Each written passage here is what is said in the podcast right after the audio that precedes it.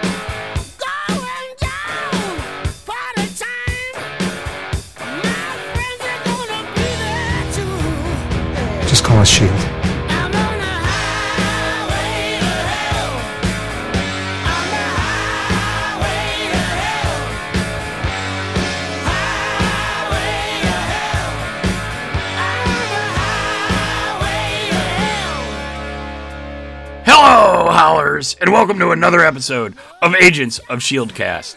I am Colonel Chaos, aka Chipsella, and joining me tonight, the one, the only, the amazing, the astonishing Agent Andy Ant-Man Urquhart. How you doing, Agent? Not too bad. Tired, busy. Yes. Been ill, I'm better. Hmm? I've been ill and I'm Um, better. I've had all sorts of other things, but yeah, I'm here. You know, um, it's been a while. yeah, a couple of weeks since we recorded. Have we recorded this year yet? I can't remember.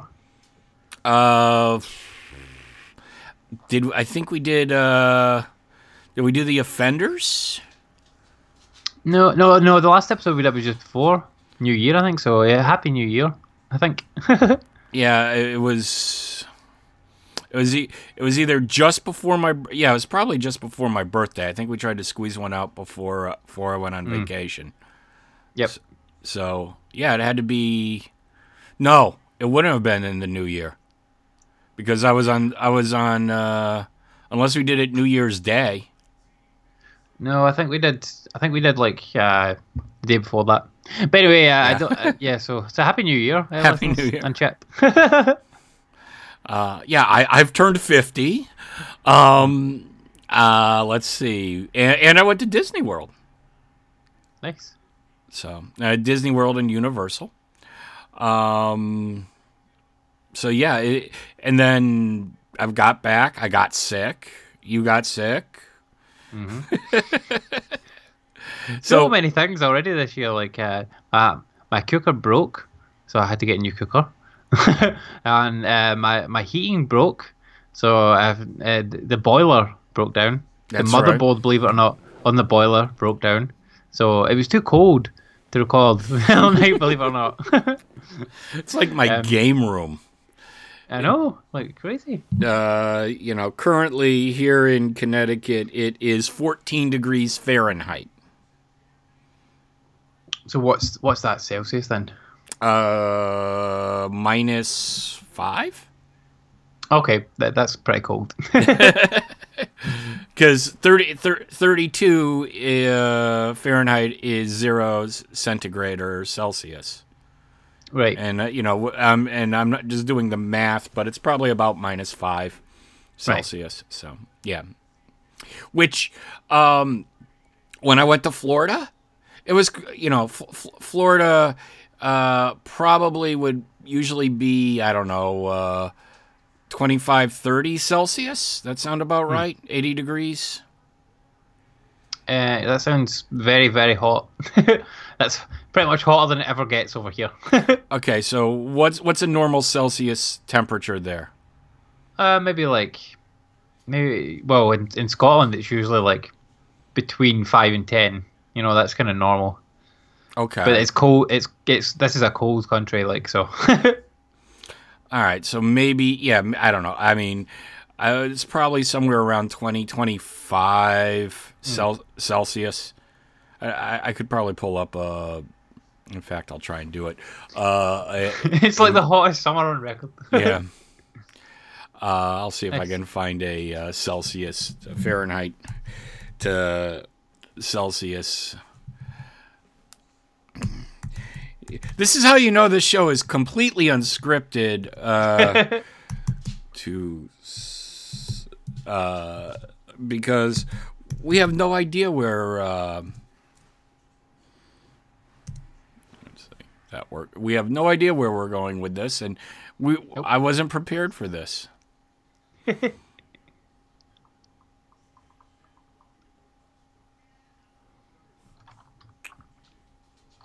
Why did it? Oh, because that's not Google.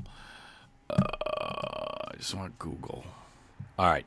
Anyways, while we're uh, dealing with this, um, well, anyways, basically, Florida. There, there we go. Uh, Florida is usually in the 80 to 90 degree. Uh, uh, there we go. Uh, 80 to 90 degrees, even hotter sometimes. Right. So let's let's see. Let's put 80 in here. Okay, so uh, Flor- I mean, I've been in Florida when it's 90 uh, with 90% humidity. Uh, 80 degrees Fahrenheit is 20, almost 27 degrees Celsius. Yeah, so that's height of summer on a very, very, very, very good summer. Okay, so uh, the height of summer in Florida, I'll, I'll just go to 90, is 32.2 Celsius. Right.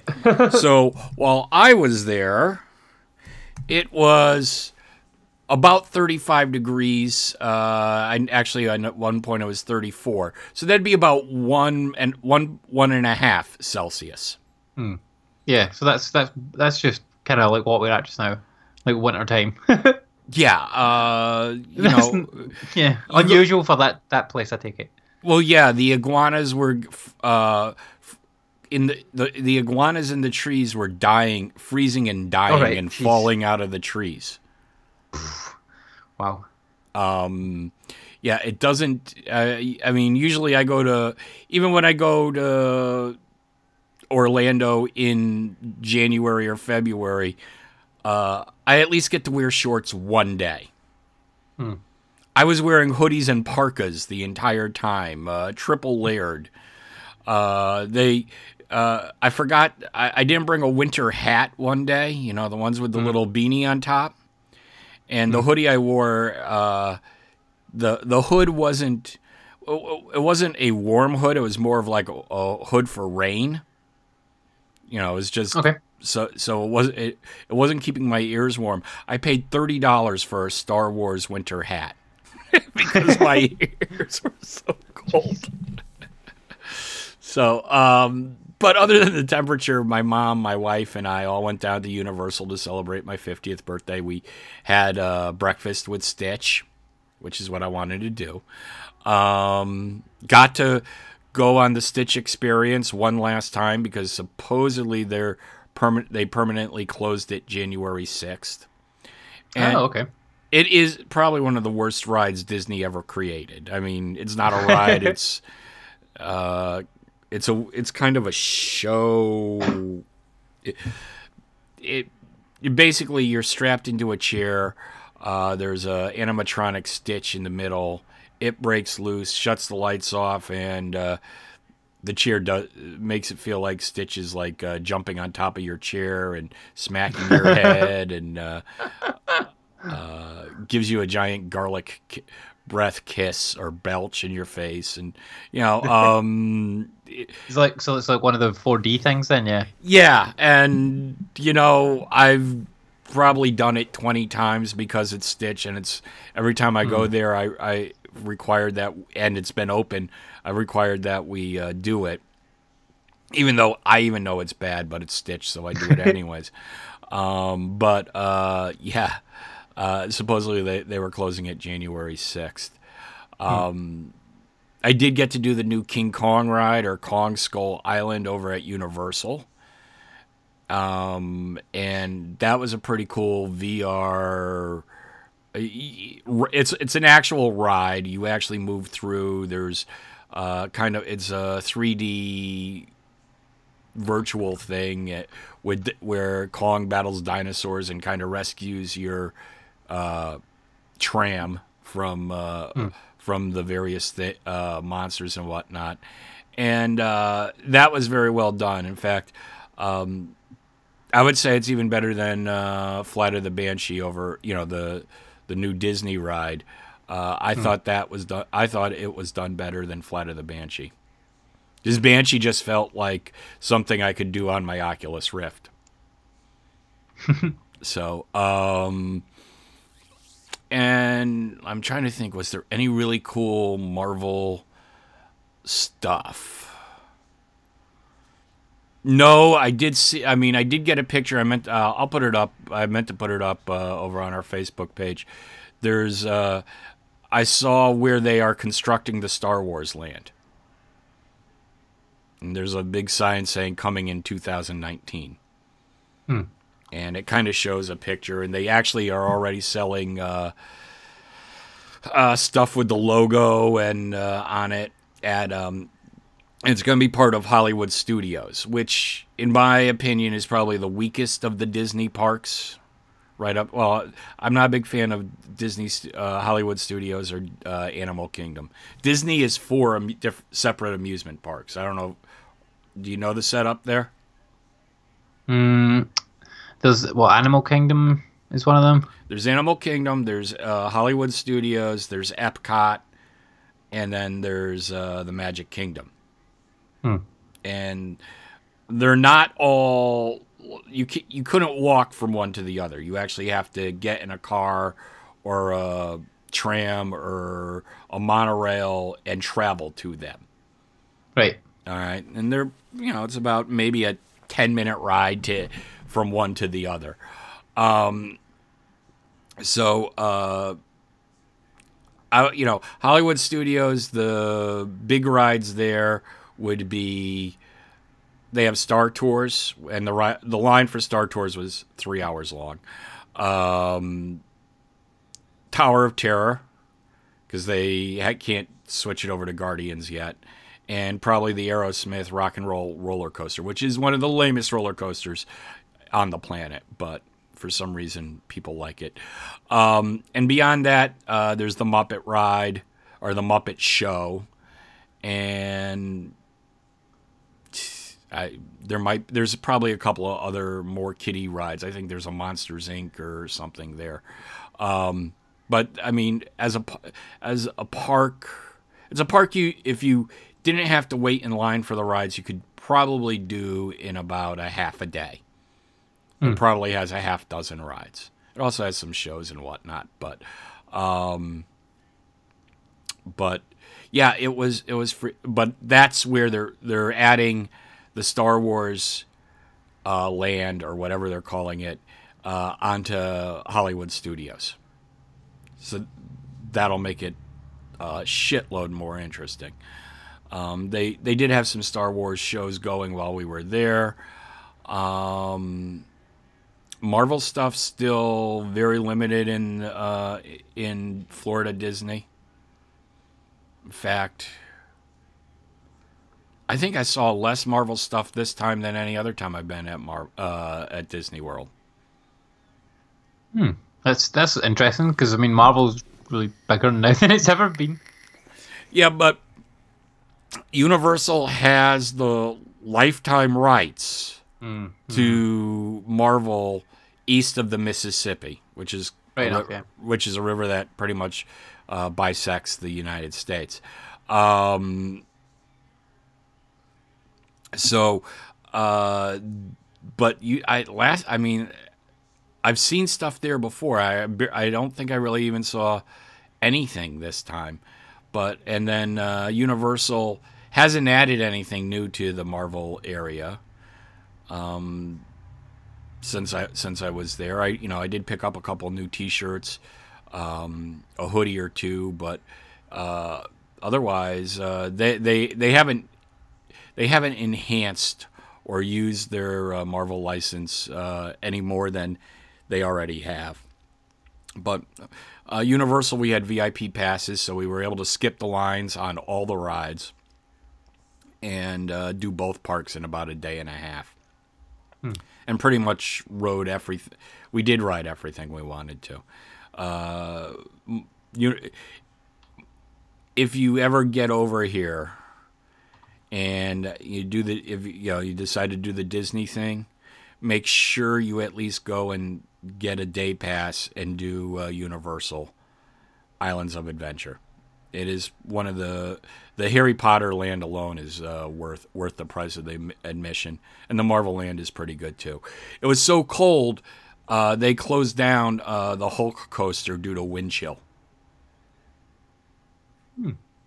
I I think it was it eventually was going again, but it was like I'm not getting on a roller coaster in 35 degree weather uh, that goes 60 miles an hour because the wind chill is going to be like what 10. So I, I didn't bother doing. It's the first time I haven't ri- ridden the Hulk coaster when I was there, but uh, they do have a very good Spider-Man ride over at Universal. So. Nice. But what have you been up to, Andy? Um, only only the stuff I mentioned already, like uh, getting a new cooker and uh, trying to get my heating fixed and whatnot. but yeah, real real adult things. Nothing as exciting as going to fucking Disneyland. uh, I did get I did get a Loot gaming gaming crate finally, chip. Oh yeah, That uh, I I ordered this crate, believe it or not, on uh, the twenty eighth of October last year, and I finally got it this week. what the hell's and it was not worth the wait. It was not worth the wait. I tell you that. and what what what was it? Was it Loot Crate? Was it? It, so there's a Loot Loot gaming one. So it's gaming themed Mhm. stuff. Um, this is the it was the tank crate they called it. Okay. So like there was, but there was like a Call of Duty T-shirt in it. Which I'm like, okay, yay! I, I, it's a Call of Duty World War Two T-shirt as well. I'm like, okay, I didn't like that game, but I guess a T-shirt. Um, there's like a Bioshock uh, Big Daddy figure in it. That's quite cool. And then there's like a, it's a Gears of War uh, ball and chain thing, but it's a plushie. oh, and uh, and and and this this here, which which I, I suppose I could use it in the podcast, but not for anything else. Uh, it's it's it's a Wolfenstein 2 whistle. I'm like, okay, like fair enough, but but yeah, yeah, not worth the wait. I tell you that.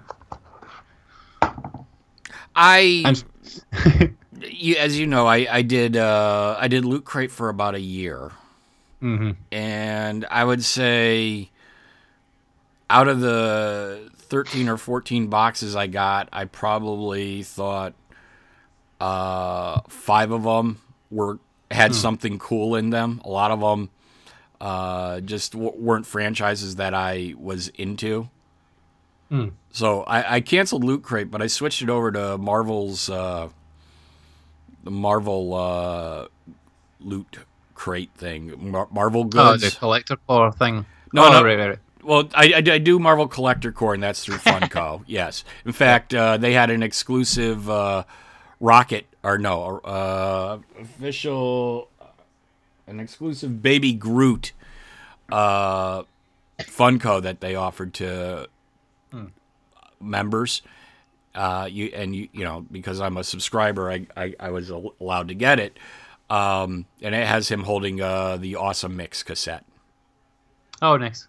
And that that sh- that showed up Friday actually. Um, but the the Marvel Goods, I think it's called something like that. It's by Loot Crate, but at least it's all Marvel stuff. So most of the time, a lot of it uh, I will use. Like I've got I got um, a couple of throw pillows with Spider Gwen and uh, somebody. Okay. Uh, I think Miles Morales. Um, yeah, I got uh, like a little th- th- tray. Uh, it's a foldable tray. Uh, They're all kind of neat little things. Uh, you know, I have like uh, a, a Wolverine headlamp. I have uh, uh, I, I have um, a, an X Force mini backpack, which I like when I go on vacation. I put all my uh, chargers and stuff in that in that you know. Um, so that was you know, and usually there'll be. Uh, you know, I, I got my, but that's how I got my Doctor Strange bathrobe, um, with with the with the severe collar. Um, you know, usually there's some type of uh, wearable in there, and then there's uh, a bunch of you know little knickknacks. I you know I have like Elektra thumbtacks, you know, and their size, and uh, a desk cat, a Daredevil desk caddy with Daredevil posing uh, in front of a stained glass window and things like that. That that is, uh, and usually I put uh, pictures up over on our Facebook page when I when I yeah, yeah. I've seen I've seen a good few of them. So I, if that would be one, if it's available over there, uh, that that's worth getting because a, it's only every other month, and it's forty bucks. Yeah, And then you know, obviously the Marvel Collectors Corps, which is the Funko thing, um, which has a, usually uh, pretty decent. They're teasing Howard the Duck in the next box. I mean, I, th- I think these things are kind of fun to open. Like if you've got like the if you if you've got spare uh, spare money to just kind of chuck away on random crap. Like I don't say I don't think that the what the the value of the stuff that was in this box was probably not worth like twenty quid, but. Uh, like I do get a new T-shirt to put into the work rotation, even if it's not a good T-shirt. You know, I can always do with more T-shirts. Yeah, I'm at maximum density on t-shirts, but yeah, I mean, usually I, I would say the value, the value, the the collector's corps is only twenty five bucks. Hmm. The Marvel goods is forty, and I would say, yeah, you're probably getting fifty dollars worth of stuff out of it, maybe a little more.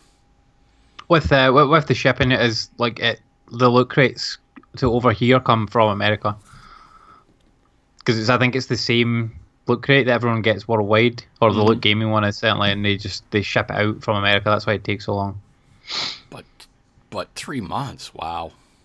I think it I think it's because of the time that I ordered it it was like just after the cutoff for like the last one Mm. and then because over Christmas and whatnot. But it was, like I sent in like a ticket to them because it took so so long. Even after it, like because I had the tracking information, and like it was just sitting in like uh the post office down in England for like two weeks. I'm like, well, where is it? but it finally arrived, and it was not worth the wait. I tell you that. The uh, I mean, they have given me track information for the next one, so apparently I've got another one on the way. Cool. which I didn't realize, but okay. But I think the next one, uh, it's it's kind of that's what the one thing I really don't like about it is that it's unclear exactly which crate it is that you're getting because you just order it and it like whatever one it is that they have just comes. It doesn't tell you like oh it's the loot blah blah blah crate like. Uh, but this one is the, the tank or whatever it is, and the the next one's I believe the next one's stealth. I could be wrong, but I believe that it's stealth. Um, and I think that that has. I don't know if you saw the Game Awards chip, but there was uh, a really cool Assassin's Creed Origins uh, figure of uh, Bayek standing on top of a pyramid, just like a wee kind of pop Funko type thing. But uh, I believe that that's in there, so hopefully that's in there, and like that will be kind of more cool to sit on the shelf. But yeah, I, I I think after those ones I will cancel because I don't need these. All right. Um. oh, and we, we were the the only other Marvel related thing is uh, like I said, I was sick the last couple of days, uh, and pretty much couch bound. So I ended up bin- my wife and I ended up binging uh, the Runaways. oh, nice, nice. So what what do you think? Overall, no spoilers. No spoilers. Um, overall, I thought it was good, but it took a while to get going. And I, I- at some point, I'll ha- I'll have to like uh, read uh, the Runaways. Um, I don't think it's that uh, close to the source material, but I need to do a little more research before I can uh, confirm that. Uh, they do a decent job with it. They have a ton of characters to introduce in this. You have basically uh, five or six runaways. Um, let's see, one, one, two, three, four, five. Am I forgetting somebody? There's at least five kids. Maybe there's six. Yeah, there's six kids. So there's six kids with with five sets of parents. So that's ten. So that that so there's ten parents total.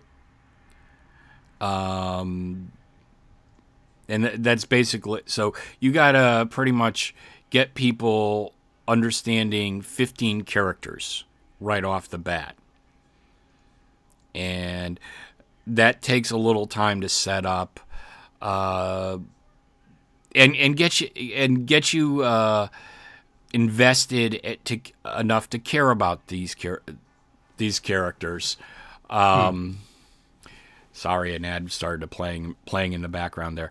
Um, so I think get, getting uh, getting to the point where you're kind of invested and want to know about these characters and their plight.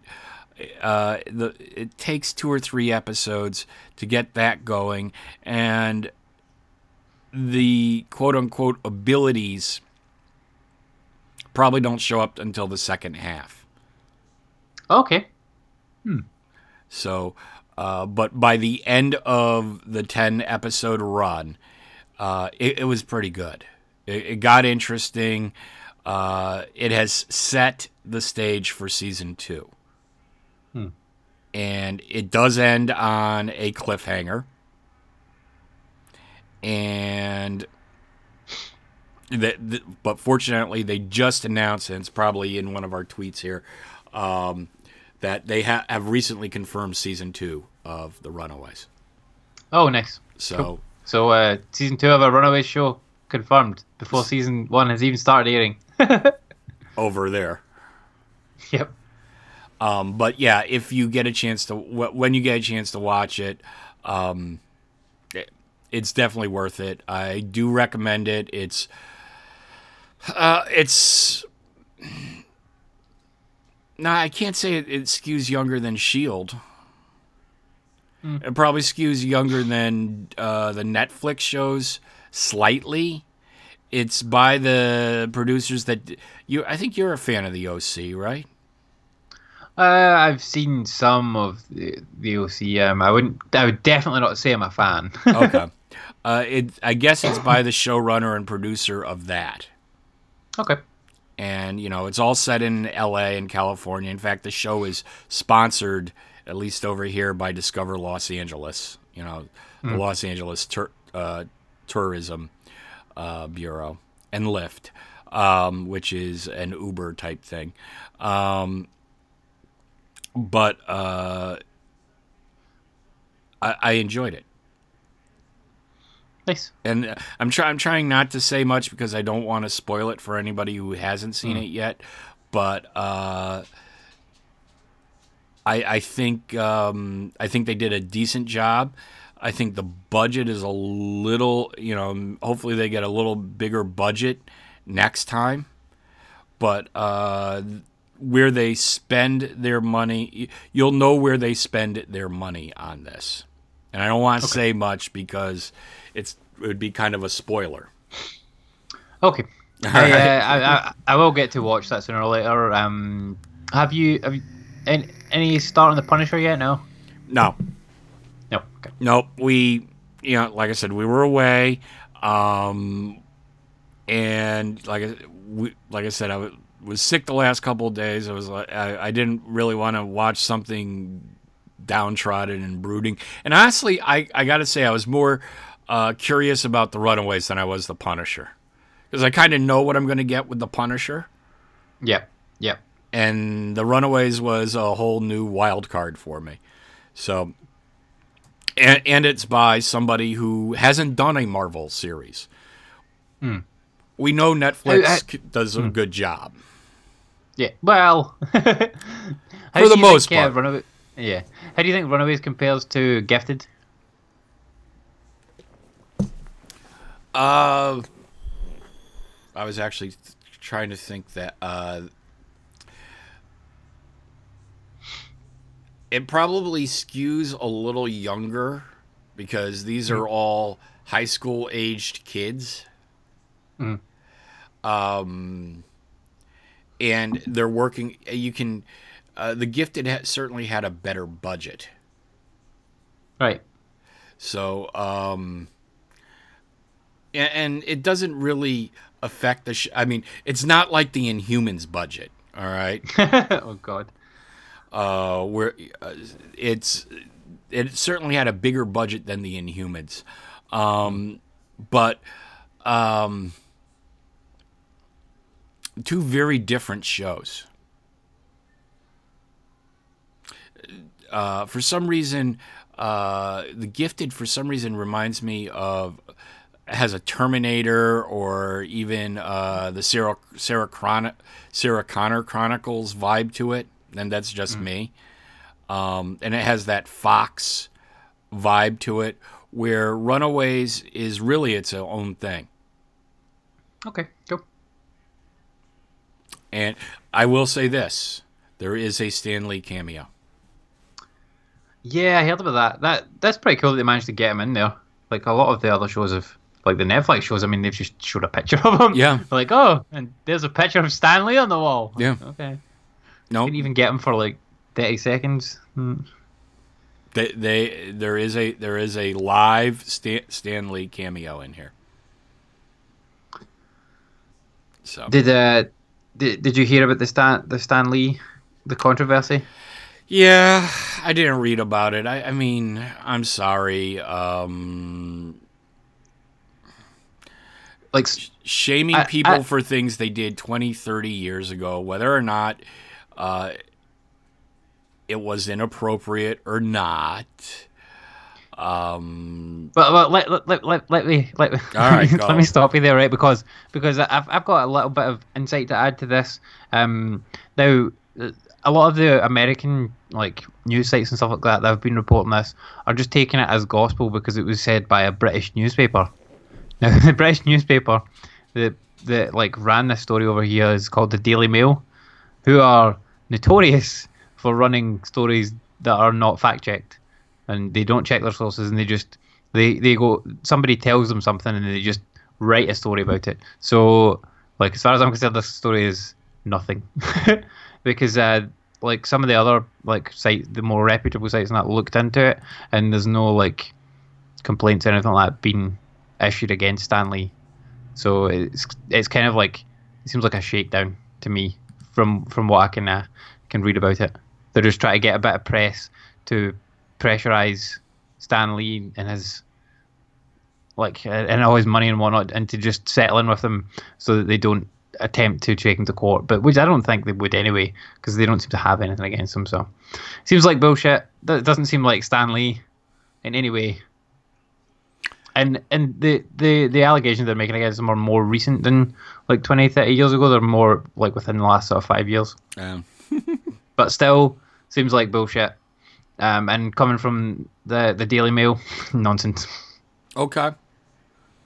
I mean, I I saw that, and it's like you know they're outing everybody over here these days. Oh god, yeah, yeah.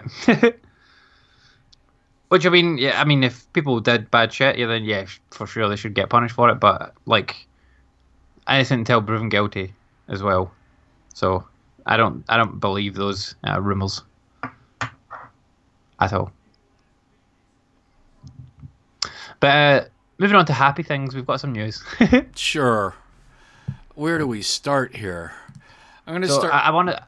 go Yeah, ahead. No, no, no. I, I, I just had a couple of things just to just to rattle off, like uh, just a couple of release dates. Just uh, a forewarning: uh, Black Panther release date is coming up very soon, uh, twelfth of February over here. Sixteenth over here. And I'm gonna try and get to see this one like opening weekend because I, I'm really fucking annoyed that I missed seeing Thor at the cinema because I've heard nothing but good things and uh, and yeah, I, I can't I can't miss another one at the cinema. And so Black Panther, 12th of February, and I'm reminding the audience as well as myself. so I remember to go to the cinema to see it. Um, so that's coming out then. So 12th over here, 16th over with you guys, and uh, Thor Ragnarok. Uh, Blu-ray and DVD release date is the March the sixth, so I'm finally going to get to see it. But interestingly, it comes out digital first. So uh, di- on digital, it's coming out on the twentieth of February. So are you going to see them? So- are you planning to see them out of order? Oh yeah, I am. like I hope there's no like tie overs. Uh, Is there any? Uh, you you can maybe tell me better, but like without any spoilers, is there anything from Thor that would tie into Black Panther directly? No, not not directly. No. No, okay, oh, okay, that's fine. Because I mean, Thor is mostly space-ish, as far as as far as I'm led to believe. Unless there's something at the end of Pa- Black Panther that ties into the end of Thor. Hmm. Uh, no. Shit, yeah, I never even thought about seeing like that. Would be me seeing them out of order. Hmm. Well, if you can get watch it, if you can get it digital on the twentieth, and then go see the Black Panther the twenty first. Yeah, I could I could do that. I, I might, might do that. We'll see. We'll see. Just uh, before, just to cut you off for a second, but tying into the Black Panther. Apparently, according to I think it was Tim Hernandez, um, there's a freebie Black Panther in-store sampler comic book out. Black Panther Start Here celebrates Black Panther's stories across the Marvel Universe, introducing brand new readers to T'Challa's expansive 50 year history, while longtime fans will be able to relive some of the King's most epic adventures. Uh, and it collect, collects together excerpts from uh, the ongoing series, as well as uh, World of Wakanda, Black Panther and the Crew, and selections from uh, Reginald Hudlin and John Romita Jr.'s Black Panther run. And it will be Yes. available in comic book stores January 31st. So a week before the movie comes out. Cool. Do you think that like I've I've seen a couple of things like analysts predicting like how much money Black Panther's going to make at the box office, and I've seen like analysts predicting that it's going to make more than Spider-Man: Homecoming. Do you think that it can do that? I hear it's uh, blowing up Fandango, which is the pre-purchase ticket site uh, over here. I mean, I suppose it's the first like African American like superhero movie in years. I think. Like, I mean, what was the last one? Well, he's not. I mean, he's not African American. He's he's African, but I just think I think it. You know, they're doing a good job with the promotion. It looks like an incredible movie. Um, you know, they're putting uh, a decent uh, rap soundtrack to it, uh, and you know, I think it just looks. I, I you know, it, it's got a real big cool factor to it. Yeah, the st- the style of it, like from seeing the trailers and whatnot, it looks fucking cool. And like that juxtaposition of like the kind of old worldy sort of uh, African tribe and stuff, along like mashed in with the technology aspect of it, is pretty cool. Uh, and I mean that's what Wakanda is. And uh, it's taken, and it looks like they're managing to replicate like what's been done in the comics, like on the big screen. Uh, so it's pretty, it's pretty out there, like stylistically compared to like other movies. I mean, I can't think of not even superhero stuff. Like I can't think of really another movie that does that sort of thing. But then you see the cool uh, city scenes. Hmm. You know, uh, uh, you know the metropolitan scenes where he's uh, on top of the car and Mhm. all of that stuff as well. So, I, I think, you know, I, I, I think there's uh, it's got some good buzz, and you know, to me, it doesn't matter. Uh, you know what the nationality or gender or any of that shit is. Are you? I want a cool movie. Yeah, of course. And- but but I mean, like Black Panther's not as big a character as like what Spider Man is. So if if they manage to uh, if they manage to like make Black Panther beat Spider Man, that's pretty impressive. And I mean, it just shows you the the kind of the Marvel Studios bump because obviously Spider Man Homecoming, whilst it's in the MCU, it's not really a Marvel Studios movie. Like that's a Sony movie that is kind of tacked in there. And I mean, whilst it's a decent movie, it's maybe not quite as good as some of the other MCU stuff. Well, do you? I mean, is the Spider-Man brand has has Sony tarnished the Spider-Man brand with the previous movies? Because I guess Spider-Man three people hated.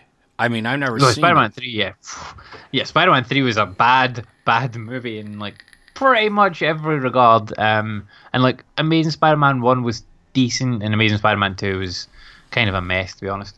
But um, but yeah, they they've definitely done some damage to it over the years. Um, Spider-Man Homecoming was fine though. Like, there's nothing, nothing awful about it. But it just maybe Other wasn't than quite it as good sucked, but it was. It didn't suck. Like it, it was a, it was a decent movie. There was some fun bits in it, and but it was kind of, it, it didn't feel like, it didn't feel like a Marvel Studios movie. Like it felt like a Sony movie. Well, you know, this is Marvel uh, branching out and trying different genres, and this was their John Hughes uh, tribute movie. um, I, you know, I, you know, while there are some good scenes in uh, Spider-Man: Homecoming, they could have knocked a half hour out of that movie.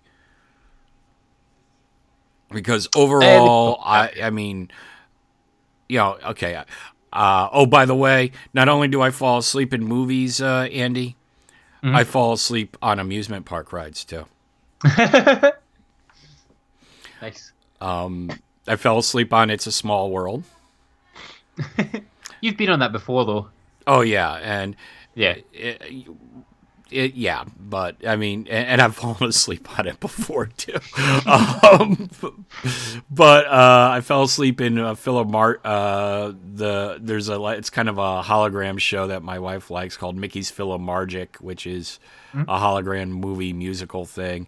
And then there was this. Um, I don't know. It was uh, it was uh, yeah, it was Sully and Mike, I think, from Monsters Inc., uh, where it's kind of a interactive uh, comedy show with animatronics and video and whatnot. And I fell asleep in that, and I ended up on the screen asleep. They, they, they put the camera on me asleep uh, in the thing, and my wife and mother are just cracking up and they wake me up and it's like, "Hey, where are you from? Connecticut? That where the Eiffel Tower is? Yeah, yeah, yeah." and, and I'm wearing like a sling backpack, and they're, "Hey, this is the only guy who wears a seatbelt in a uh, in a non-motion ride." so, but uh, so yes. Um, all right, getting back, you know, and I don't want to go into you know what I we we've already wasted a show on uh, Aunt Milf the movie, um, but you know, like I said, uh, you're saying it do- didn't feel like a Marvel movie. It did feel like a Marvel movie to an extent, but you had all this other crap in there that uh, just kind, like I said, kind of ruined the experience for me. Um, because I mean, you did have Iron Man in there. Yeah, I mean, I mean, all the bits with him in it, like obviously felt like MCU. Like it felt like a Marvel Studios Oh yeah, bit there, but like a lot of the other stuff, yeah, So- didn't feel quite like a Marvel Studios movie.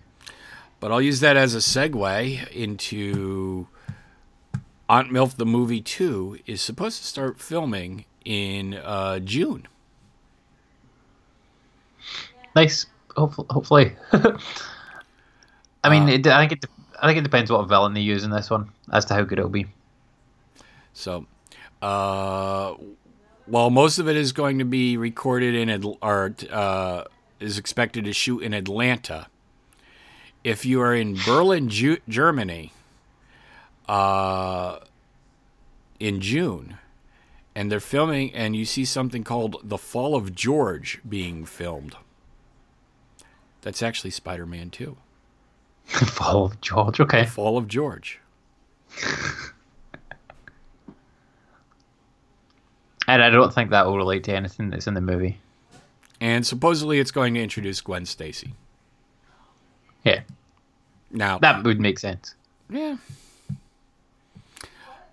Um, let's see. What else I have? Uh, there's a set photo showing uh, that uh, Captain America will be returning to the Avengers uh, headquarters. Which I not really a surprise. Yeah, I didn't. Yeah. I, if that kind of fall under not news for me. Um, let's see. This is so far out, but uh, DeWanda Wise from She's Gotta Have It has been added to the cast of Captain Marvel. Right? It, it, uh, is have they said who she's playing or Nope. Nope. No. And those kind of fall under not news for me when they don't tell me who she's playing. Uh, we do know the Punisher does have a season 2 Uh, and it's going to start filming in New York City. Which it's not, I mean, once again, that's not news because Marvel Studios and Netflix opened a, a production studio there. And that's where they Yep, filmed they- all of their stuff. Yeah, and they have they have like I mean they signed a, a deal with New York City To shoot all the shows there. So yeah, yeah fair enough. And if you want to try and sneak on the set, the code name for uh, the the series is Crime. I love it when we find the Yeah. names of these things, the code names. Yeah. Where are you filming? Oh, Crime. What the hell's that? I think it, they just give it a generic name so Yeah. that like they so that when the press come up, they're like, "Oh, what are you filming?" And you're like, oh, "I'm filming crime." The press are like, oh, "I don't care about that." But if you say, "Oh, I'm filming The Punisher," they're like, "Oh, where's uh, where's Jon Bernthal?" Yeah. And then and then you've got the press hovering about and whatnot. And uh, but I mean, the fact that you, we know this like before it's even started filming, you know, like same with Spider Man. Like the intrepid among us could could dig into it. We're not going to. I'm not going to Germany. No. No. Um let's see. Can you hear my wife? Um, I, I can hear a noise and slightly in the background. Alright, I, can, alright. I can't make out what it is though. um, there was also uh, the first image of uh, Tom Hardy as Eddie Brock was uh, released. The first official image, Okay. but he's not. He's not in costume. he's just like he just looks like Tom Hardy wearing a shirt and he's got a book. I'm like, okay. Like, what's the point of putting that image out? I mean, you could have, you could literally have replaced that with any bloody stock image of Tom Hardy. I'm like, okay, cool. Show me the fucking suit, then awesome. But otherwise, don't even bother. We have an up yep. we have an update on the Doom movie. The Doctor Doom Oh, movie. the Doctor Doom, right? Yeah. I don't know. I'm waiting for the phone to ring. I don't know what the merger does to it. I don't know. But Yeah, I don't. That movie's dead. I, I would. Well, uh, the Gifted got renewed for season two. That Yeah, that's true. so uh, you know what they're saying is right now it's business as usual at Fox, and that this merger is going to take a year to a year and a half to go through. Yep. So right now, uh, a lot of th- a lot of stuff is being, um, you know, that it's still uh, full steam ahead with a lot of this stuff. Although I heard uh, New Mutants, and I'm doing these out of order, and I don't know how we're just going to do news until we get sick of it because we're going to do another show maybe Wednesday. Um, but the New Mutants got pushed back a year. Yeah. So that is that's going to be in the MCU now. That one, I would a hundred percent bet that the, the Marvel's kind of taken a look and talked with Fox about their schedule and whatnot, and said, okay, like you've not really done it with this yet, stick it back. Okay, uh, we'll put it into the new MCU, however they do it. And I mean, we were not we're not really going to know that until af- uh, until the fallout of Infinity War becomes clear. I think, and Avengers Four still untitled. You know, like that's stra- still strange to me that that's still untitled. Um, and I mean, Avengers three is out this year, and they finished shooting Avengers four now. it's still untitled. Actually, I think there's they're they're still filming Avengers four till July. No, no, they they wrapped it. Did they? Well, they've wrapped they've wrapped pr- principal photography. Okay. Um, just the other day. Uh, yeah, just the other day. Uh, it's obviously that's that's 2019. That one's coming out. Um, but yeah, they shot. They put up a photo of a cake. Okay. Like, I don't know if you saw this, right? But it's No. like it's this it's this cake. It's got like the Infinity Stones on it, and uh, it's like a two tier, like two squares of cake. One of which is being held up by two hands. Which one of the hands is Black Widow's hand, and the other one I, I- I don't know what, whose they are. Um, you know, in fact, three hands it's been held up by, but one is Black Widow, and I'm not sure who the other ones are. And then there's like this this top layer has like a giant Thanos on top of it, which I mean it looks like a giant action figure, but being that it's a cake, I assume he's edible. So I wonder if he was tasty. but it's a strange cake. Like you know, like I'll, I'll send you the link to this cake. It's a very strange looking cake. There's no spoilers in the cake, but imagine those spoilers in the cake. That would be funny. or an Easter egg. yeah, yeah. Well, I mean, there could be. eh, There's definitely eggs in it, Yeah. but there's there's a link with a with a picture. Okay. Um, But yeah, but yeah, so they they wrapped principal photography the other day. So there's uh there's obviously still like uh, pickups and whatnot that we need to do and all the effects and shit like that. But but yeah, I'll be very interested to see what that ends up being called. and reshoots and all that shit. Hmm. Who knows? There was a there is uh, one image which was uh which I saw which had uh, Tony Stark in costume, and he has a shield badge on his arm. Hmm. Interesting. I want a piece of that cake. Yeah, I mean the cake. It looks pretty cool. Like they should. Marvel should have sent us a bit of this cake. Sponsor us with cake, Marvel, please. Thank you. Uh, Emily VanCamp apparently isn't in either Avengers movie. She's been waiting for a call from uh, Marvel and hasn't had any. so that's Agent Thirteen. Yep. That's interesting that she's not in it. Yeah. Like, because she was part of Cap's team at the end of Civil War. Pretty much. No, no. Was she in Civil War? No. Uh, No, she- yes. she, Yeah, Yes. she was. Yeah, I'm sure she was. yes. Um. All right. Couple more, and then we'll uh, roll on here. Um. Could uh, Avengers uh, cross over with uh, uh, X Men? The X Men I mean- uh, producer says it's eight. Me- who knows? It's eighteen months away. But they finished shooting it. Like if if if it's if it's happened, then it's already happened. Like, Well, I- you know, I've- you know, uh, you and I are probably have subscribed to a, a lot of the same Facebook stuff. You know, there's rumors that uh, they're going to somehow uh, shoot a couple scenes of Logan for uh, Avengers Four. Yeah, I mean, like Hugh Jackman has like spoken out about it and said that like he's done with Wolverine, unless it's like to be Wolverine in the MCU.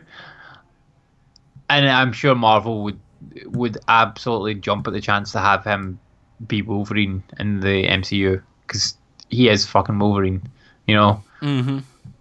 Like, and I'm sure Hugh Jackman would probably want like probably wants to move on with his career, but if he could just show up for the odd Avengers movie or X Men movie and not have to be like the main draw of it, like come in as the supporting player along with Iron Man and Cap and whatnot, I'm sure he'd be down with that. Puts much less pressure on him in terms of like acting and whatnot. Uh, even even if it isn't, uh, what's his name? I mean, if the, I mean, uh, you might it might be time to start over with Wolverine. I mean, yes, Hugh Jackman, ha, you know, is Wolverine uh, for the last generation, but a he's getting a little uh, old in the tooth now. this is kind of a re rebirth of the X Men universe. This would be the time to, to change it. It would it would be, but I mean, whoever takes over in that role, unless they are better somehow than Hugh Jackman, then they're going to get absolutely destroyed by the fans. Destroyed. You know, uh, didn't they say the same thing about Bond? Well, yeah, but I mean, Bond is Bond's been changed so many times, like over the years, and some of them get destroyed, and some of them are loved. Um, and and I mean, Bond isn't really the same character; it's a But we code c- name. But we could say the same thing about, you know, I Doctor mean, Who, there's another one. Yeah, Yeah, the Doctor Who. There's what thirteen Doctor Who's. yeah.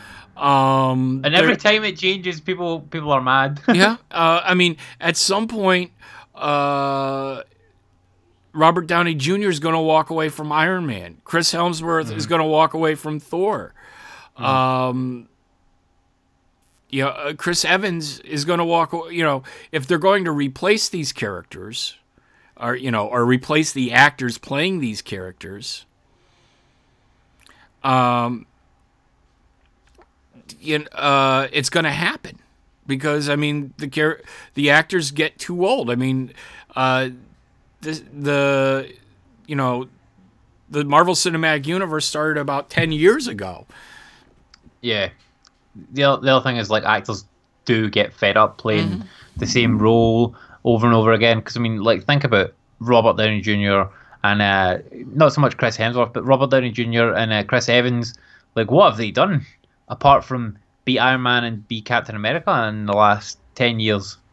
Not a lot. Like maybe the odd comedy movie. Like Chris Hemsworth is because he was really an up and comer when he started being Thor. Like he's branched out and he's done quite a few different things. Like he was in Ghostbusters and he's in that Snow White movie and whatnot. The hunt, the, the his own Huntsman movie. So he's doing quite a few different things, but the other guys are just not doing anything else.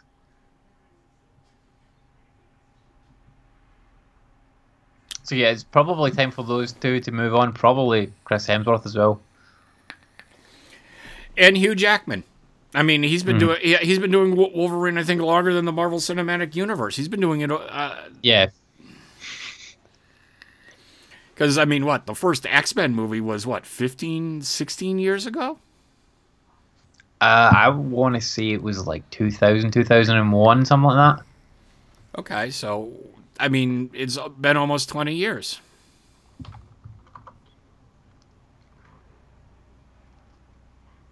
Uh, 2000 it was. Okay, so, So yeah, 18, years. Jeez.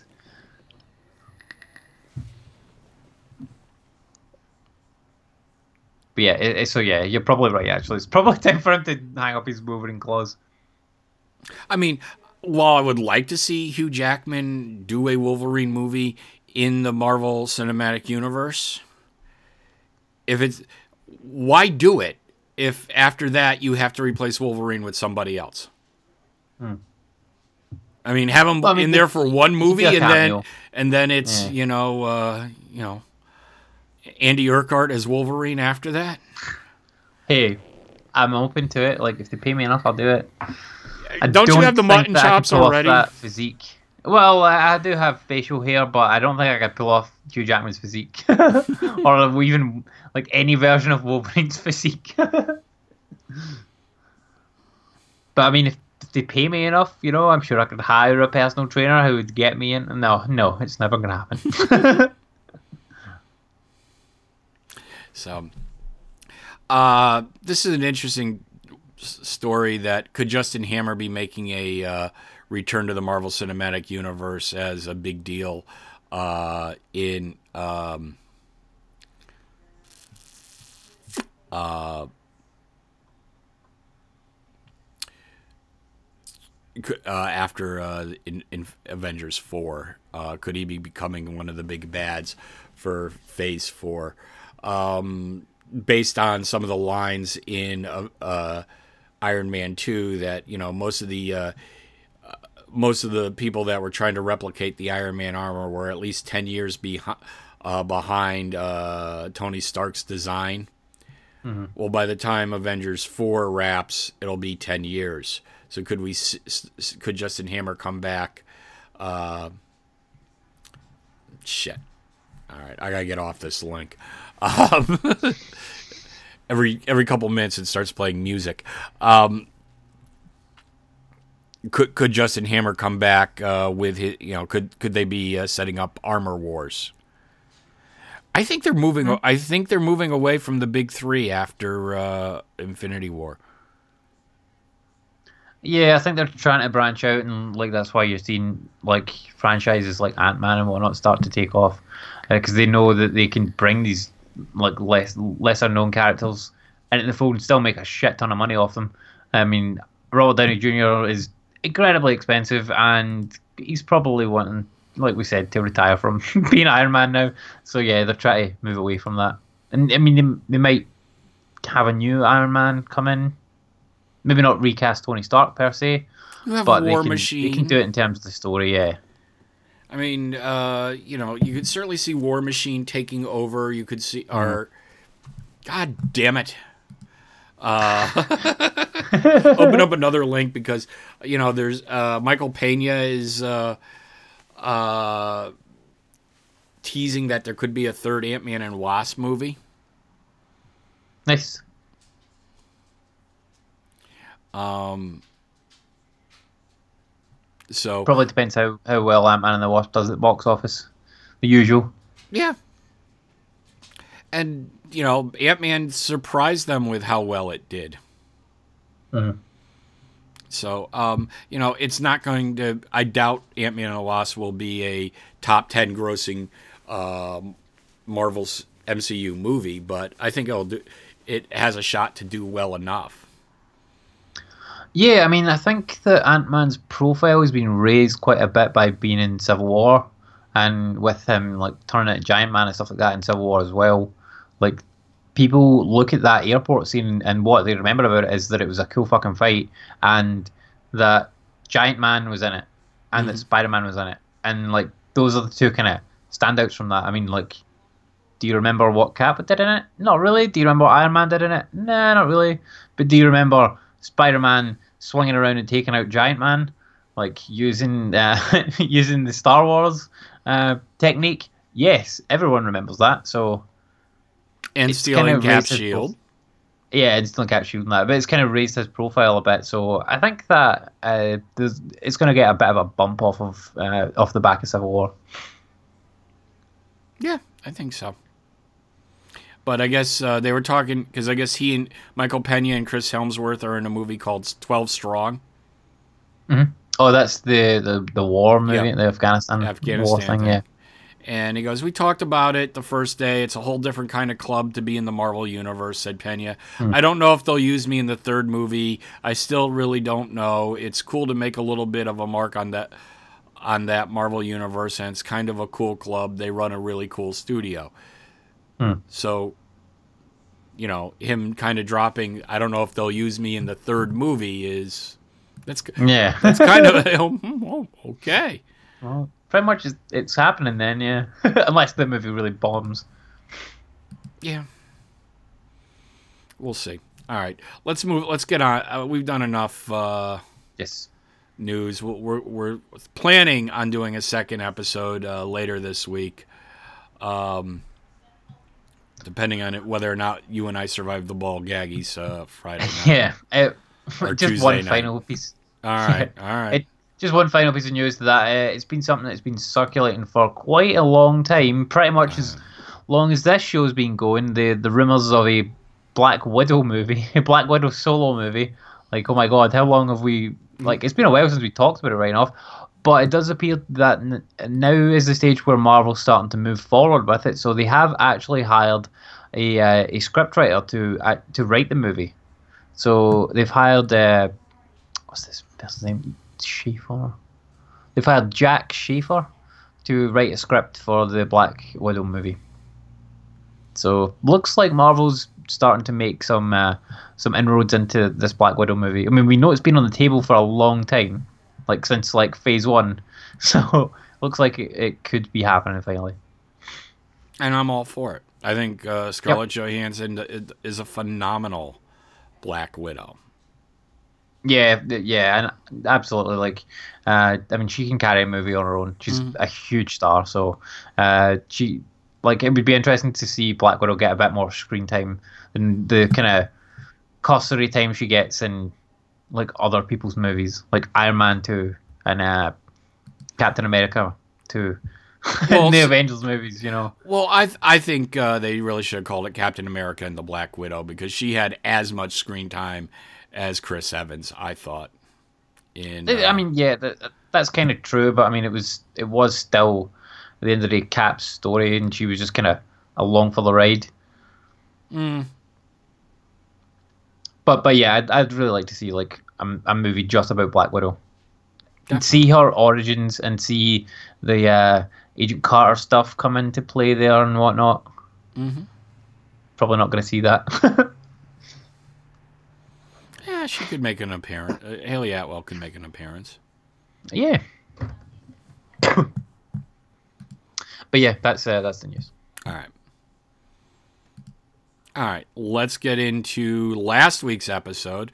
Uh, we are running a week behind because due to vacations and work and illnesses and heaters and boilers and oh my. Um, Everything. yeah. So uh, we are. Let's do uh, episode six, which was called what, Andy?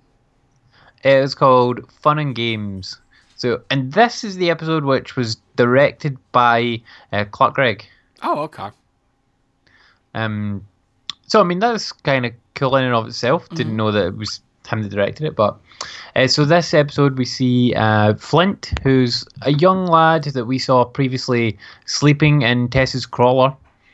Um, I, I don't know if you remember that, but like I did call it out at the time, going like, why are they drawing our attention to this guy? We're going to see him again. And like as soon as he popped up on screen, I'm like, yep, this guy's going to be something. Uh, and I was 100% correct. Um, so yeah, we kind of see him try to make his way in the world, like, and he seems like a sort of Aladdin type street rat. I, I don't know if you got that vibe as well. Yeah. All right. I, I get that. So he's kind of like he's kind of scavenging and like finding stuff and try to like shooting it up. Like he finds like a I think it's a bit of a pair of scissors and he turns it into a shiv and then sells it to uh to a grill. He doesn't get very much for it though, and he he's happy just to be able to buy food at the end of the day. You're like, he's he's really on the bread line on the sort of bread line. And we also see that Enoch has made an alias for Fitz, and Fitz is in this timeline is now known as uh, Bostock, who is a vile space marauder of unlimited wealth. And he, he wears this kind of brooch thing, which uh, symbolizes all the people that he's killed.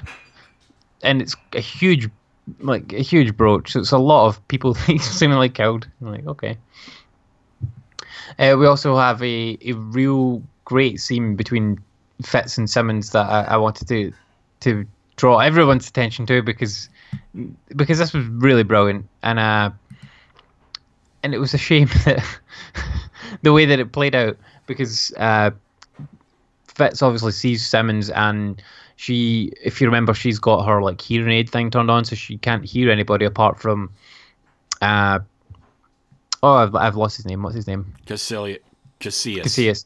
Yeah, apart from Cassius, because he's the master, and only uh, she can only hear him speak if he's directly speaking at her. So uh, she's got her hearing anything, and she can't hear anybody. So like Fitz kind of like sneaks up behind her and like starts talking to her, and he's like, "It's it's me, Fitz, play it cool." And she doesn't move, so he's like, "Okay." She's playing it cool.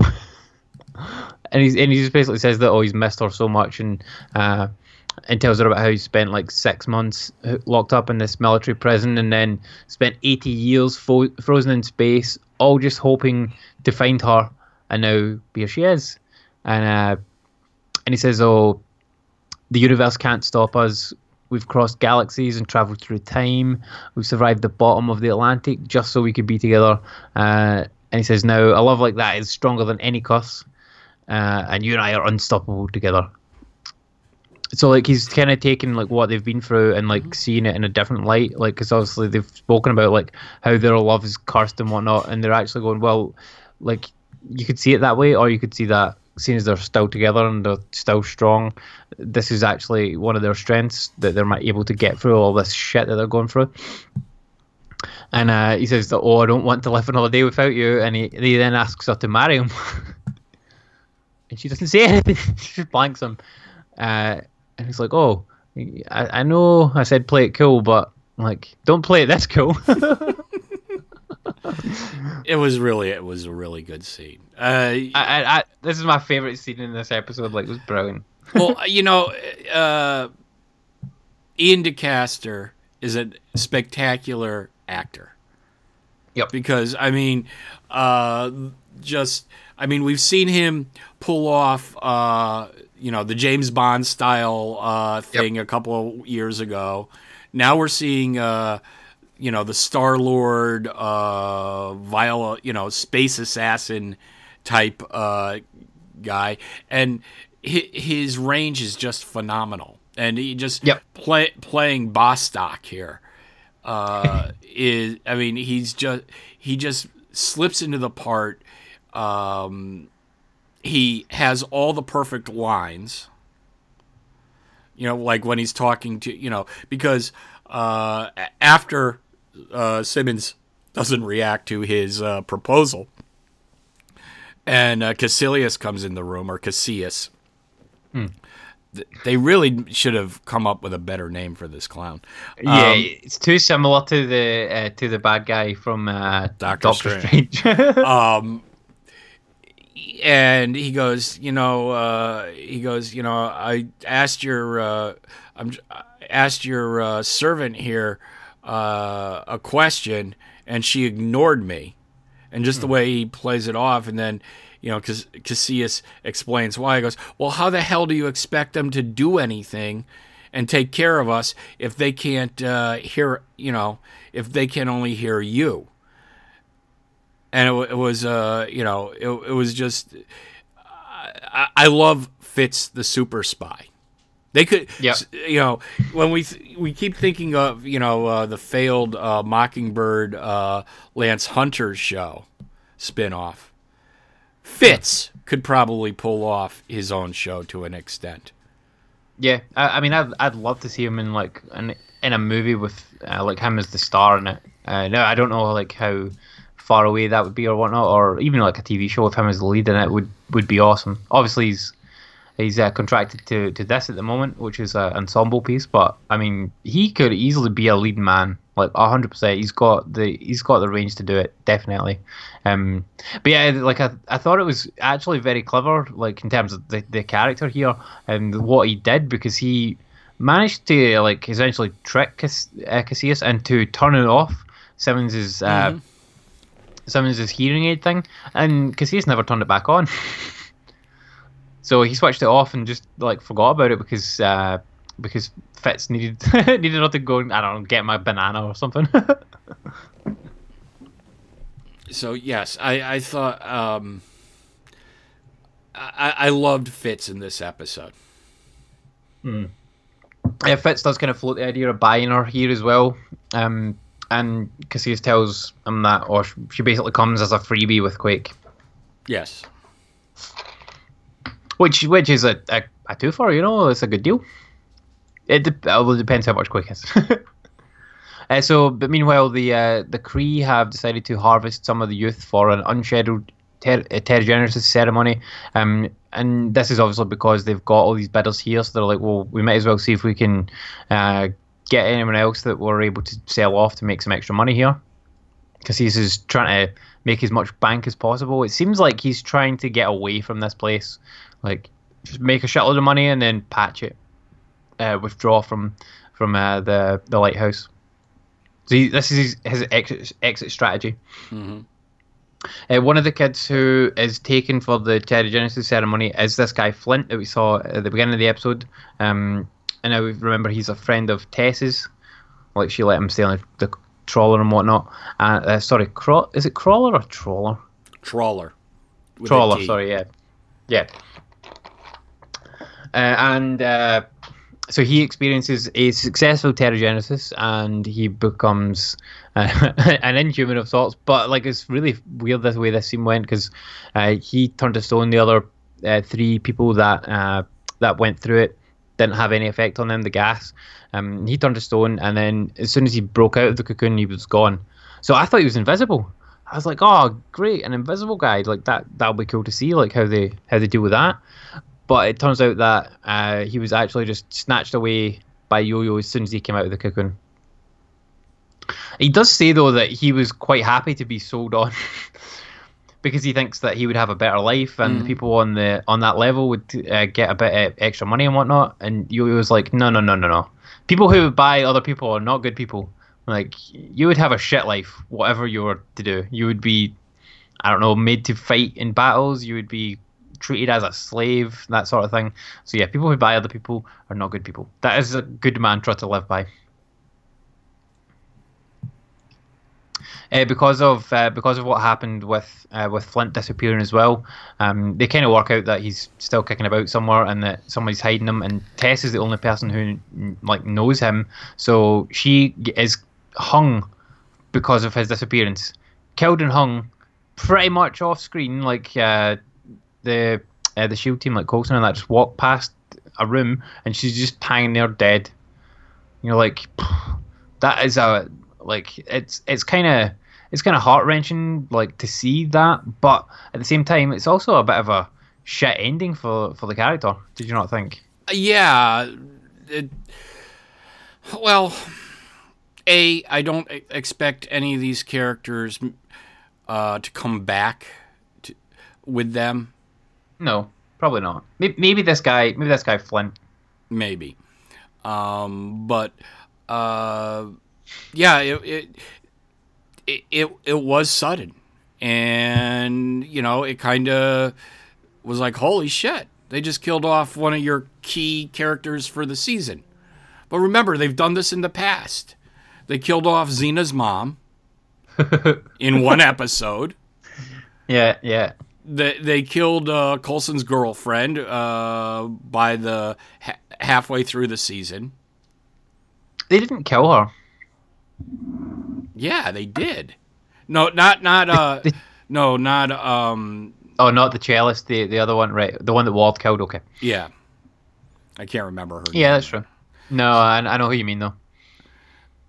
Uh so you know, uh it sh- it shouldn't surprise us, but it did. I mean, like I, I don't mi- I don't mind them killing off the character, and especially like and not even I wouldn't have even minded if they killed her off in this episode, but they should have just had her death have some sort of meaning, you know, like rather than just oh she's dead. Like okay, like she could have died in like a heroic way, like protecting them or something like that. You know, they could have done something with her death instead of just being like, oh these these guys are dicks, which we already knew. Like, but they just kind of tried to make them look like even more dicks. Like that's the only reason that you can really put for a death like that. But uh, but I mean, I, I think that they could have they could have done something better with her with her death. You haven't seen this week's episode yet. No, no, I have not. Okay. Um Uh, it, okay, it, it, there might be more to say will be a look. Uh, looking back, Hmm. it's understandable.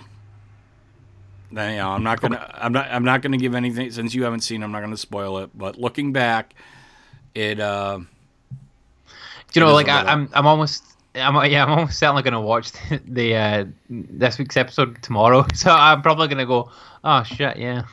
but yeah, um, so uh, moving on, um, during the dinner with the with the other bidders for Quake, um, Fitz proves himself to be a, a formidable character, and he manages to earn Cassius's respect.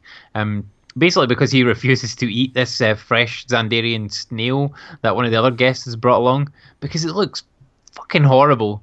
Like, would you would you have eaten that? I wouldn't eat that. It looks disgusting. I might take a bite. Oh. I, yeah, yeah, try anything once. Andy, you follow me on Facebook. You see the That's weird true. shit I eat. Um, I've I've always uh, said you you know I've always preached to uh, my nephews when we take them out for and make them try weird things. I said you got to at least try a bite. And other than one obstinate, stubborn, pain in the ass nephew, um, that's worked. And eventually he came around to, to our uh, way of thinking too. But at seven, he was a pain in the ass. He wouldn't eat Yeah. barbecue chicken pizza. Do you know, my, my daughter's kind of like that just now. Like, I was trying to get her to eat bolognese tonight, and she's just like, nope. Like, I don't like it. Have you ever tried it? Mm, I've tried it, the school one, and I'm like, no, no, no, no, no. like, school food, no. Like, this is nice food. She's like, no, no. no. Bolognese, come Okay. on, it's spaghetti sauce with a little extra meat. I know. Like, mm, okay. But yeah, I mean, she'll get there one day.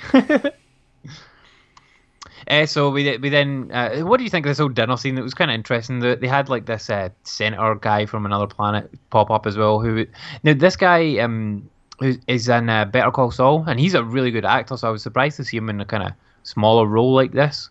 So I don't know if they'll reuse him anymore in the season, but uh, but he was a kind of interesting character, bit bit of an arse, but kind of funny as well. Yeah,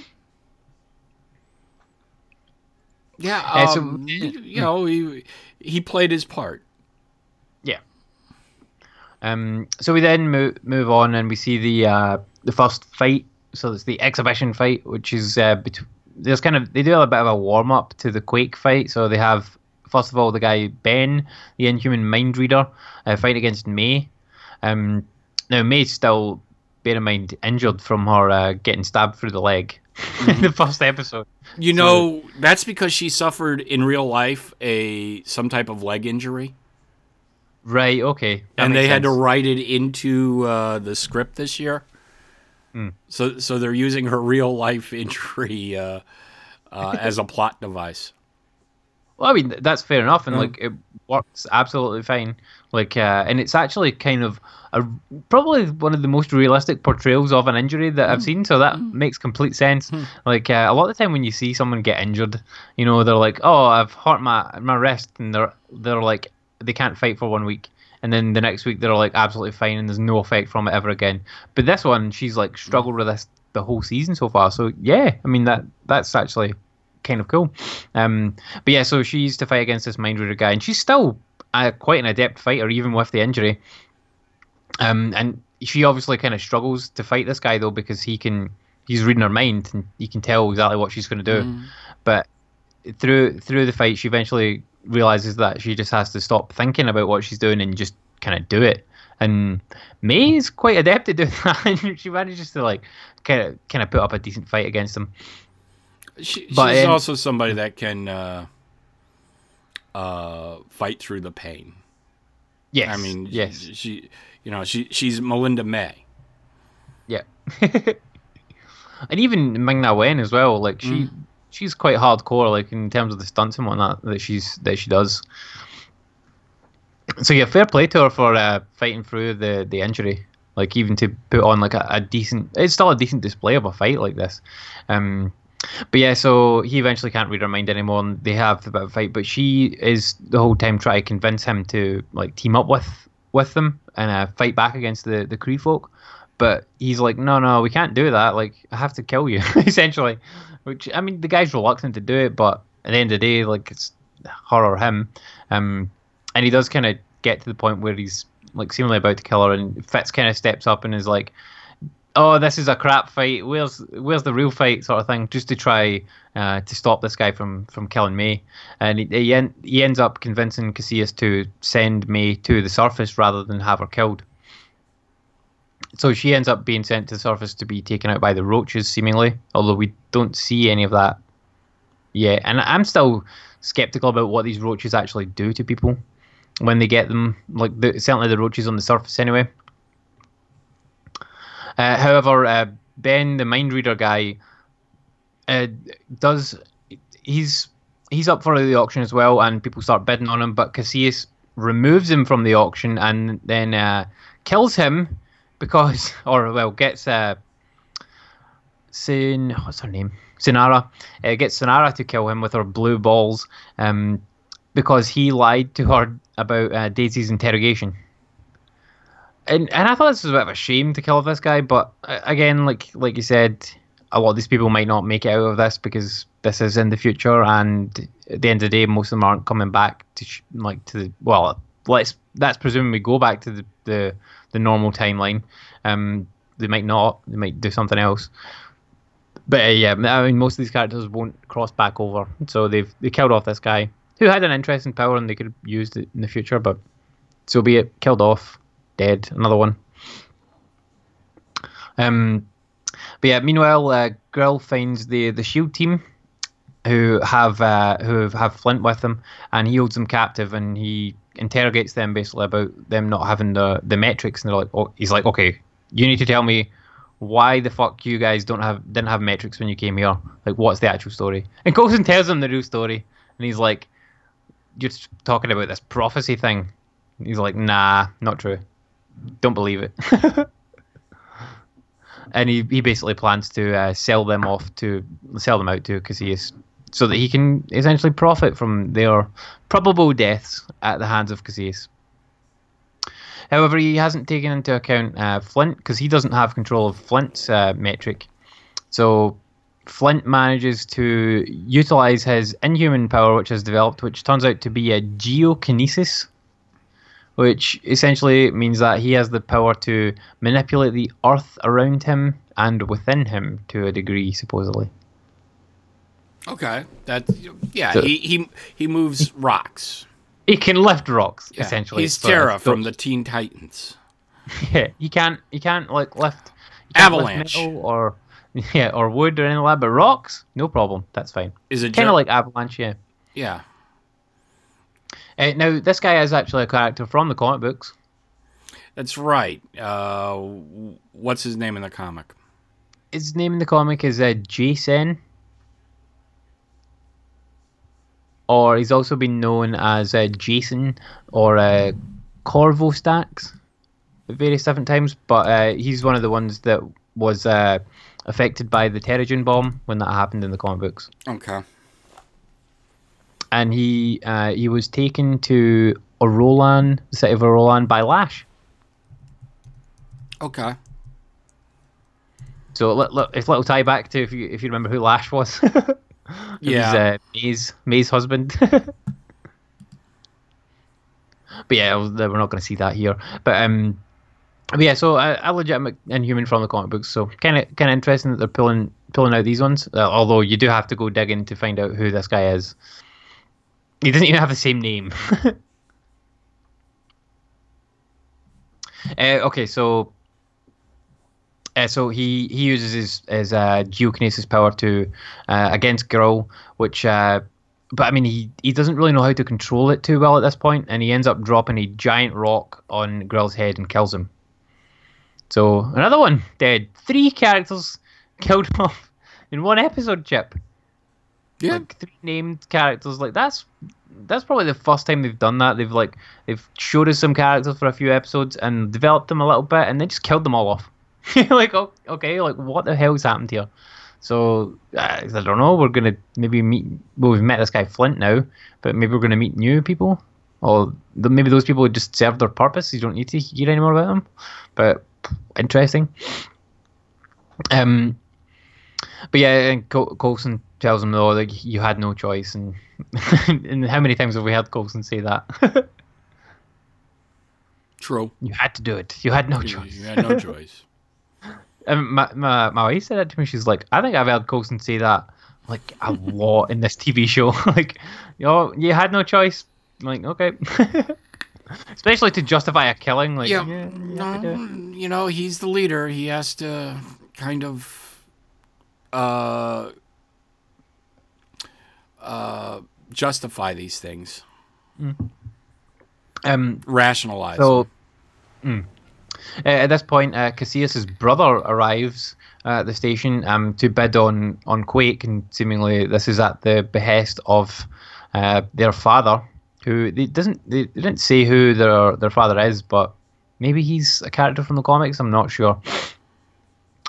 Um, but yeah, so this arrival ends up meaning that uh, Sinara is chosen to uh, fight against Daisy. Now Sinara's the, the the blue ball grinder, freaky blue bitch lady. uh, so eh, I mean, this fight is kind of interesting. Like Daisy manages to deflect off the the blue, the blue ball lady's balls a good few times, and she manages to put up a decent fight against her. Um, and I think she would have won this fight at the end of the day if they'd kept it going. But um, but essentially, they she's trying to just create is enough of a distraction so that uh, Daisy Fitz and Simmons are eventually able to uh, sort sort of subdue the others via there's a sort of screen like I don't know what you call it a weird laser screen thing that uh, Casillas puts up and Fitz manages to disable it and they uh, they do all manage to escape eventually which I mean it was it was cool but the best part about it was that during the escape Simmons asked Fitz to marry her. Yes. which I thought was hilarious It- because it, it and was he- cute. It was a Yeah. yeah, yeah. because he's like, "Oh, see, you couldn't hear me earlier. I asked you to marry me," and she's like, "Of course you did." Yeah. Mhm. Um, mm, So yeah, they they managed to escape, and obviously they're not escaped from the station yet, but they've escaped from the the uh, Kree control for the moment at least. Um, whilst that's whilst that's happening, Enoch has painted himself blue and looks fucking hilarious, uh, basically to look like a Kree.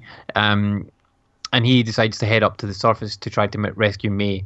Um, and he like has a, an altercation with a Kree guard who's like, "Oh, you you can't go up there. People don't survive if they go up there." And he's like, "Oh, I'm not a person." Obviously, alluding to the fact that I mean, we certainly believe that he's a Watcher. yes. And uh, that, that's that's pretty much everything that happened in the episode. Um, what do you think overall for this one? Well, I've seen it three times now because we originally planned on doing uh, this earlier.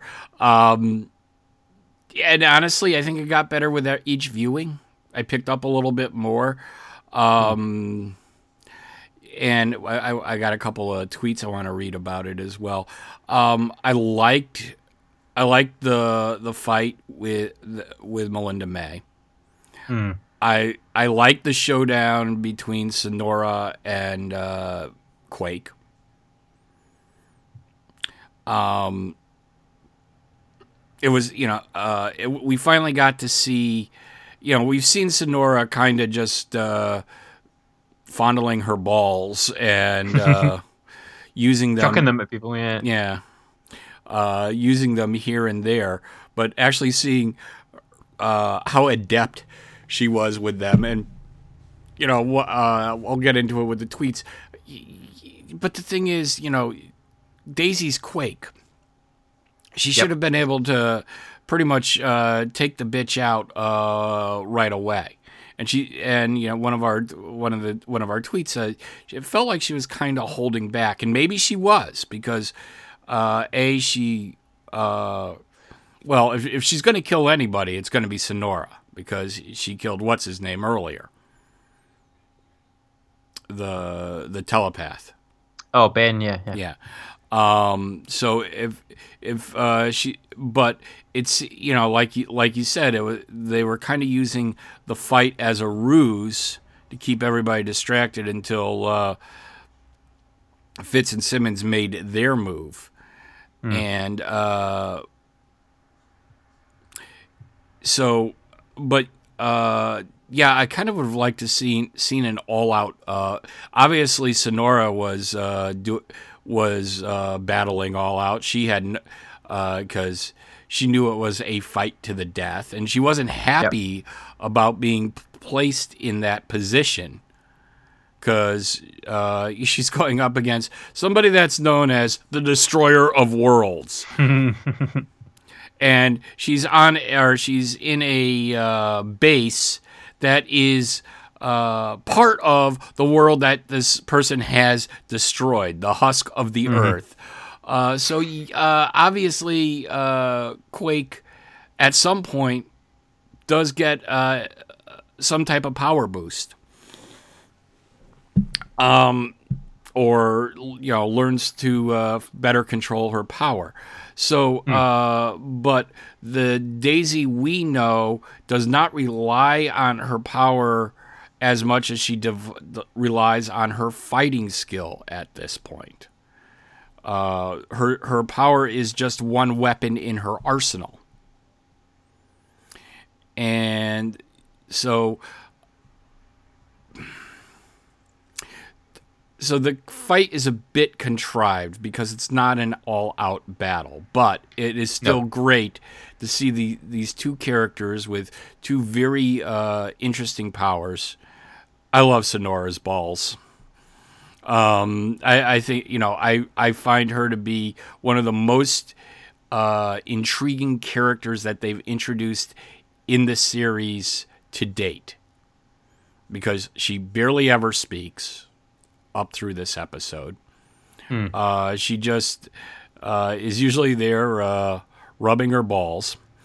And uh, yes, I'm having too much fun with this. Uh, but but you know, she's usually there rubbing and caressing her balls uh, uh, in the background with some type of uh, with just the, the most uh, incredible look on her face all the time. Um, you know, it's- just like, uh, you know, she knows that she could probably kill the entire room uh, within 10 seconds if she ever had to.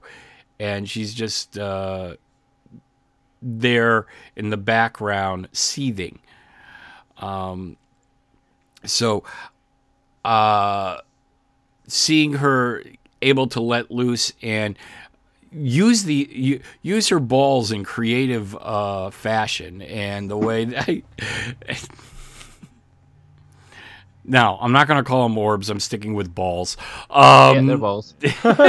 yeah, and seeing how they would, uh, you know, like she'd have them, uh, you know, w- they'd come from different directions and cat catch uh, Quake from behind, and uh, yeah, that whole sentence. Oh my god. it, it's it, it, it just.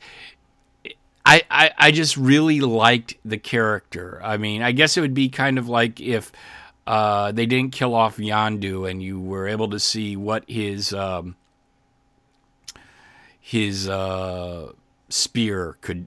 You know, we got to see his spear take out basically a, a, an entire shipload of people uh, Yeah. in 30 seconds. Uh, but you know that was his swan song, and here we get to see, uh, you know, this this character has potential. Uh, it ha- she has an interesting ability, and uh, it's something that um, it just works. Yeah. And And she reminds me of Gamora, like 100%. Definitely. Defi- definitely has a bit of the Gamora edge to her. At least the comic book Gamora. Yeah, Um, yeah. So, uh, I, so I like to see. I, I really did enjoy that battle. I love the scene between uh, Fitz and Simmons, uh, where you know he gives his uh, monologue and proposal, and then real and then realizing, uh, well, he doesn't know it that she can't hear a goddamn word he says. Um, you know, it was a heartfelt and sweet, and then absolutely hilarious because, well, uh, she's on mute. So, uh, it's like it's. I mean, you've probably done it on the podcast before, where you've been on mute and you've like said a, an amazing thing about something, Yep. and then gone like, "Oh shit, no one's heard that." so, uh, so uh, you know, there were a lot of uh, good scenes in here. Uh, Tess dying. Um, a, I wasn't invested in the character all that much, but I did see potential. And you know, to me, she she was more of the the bargain bin uh, Gamora than uh, S- Sinara. Um, you know, her and Dex. You know, she, they're they're the yeah.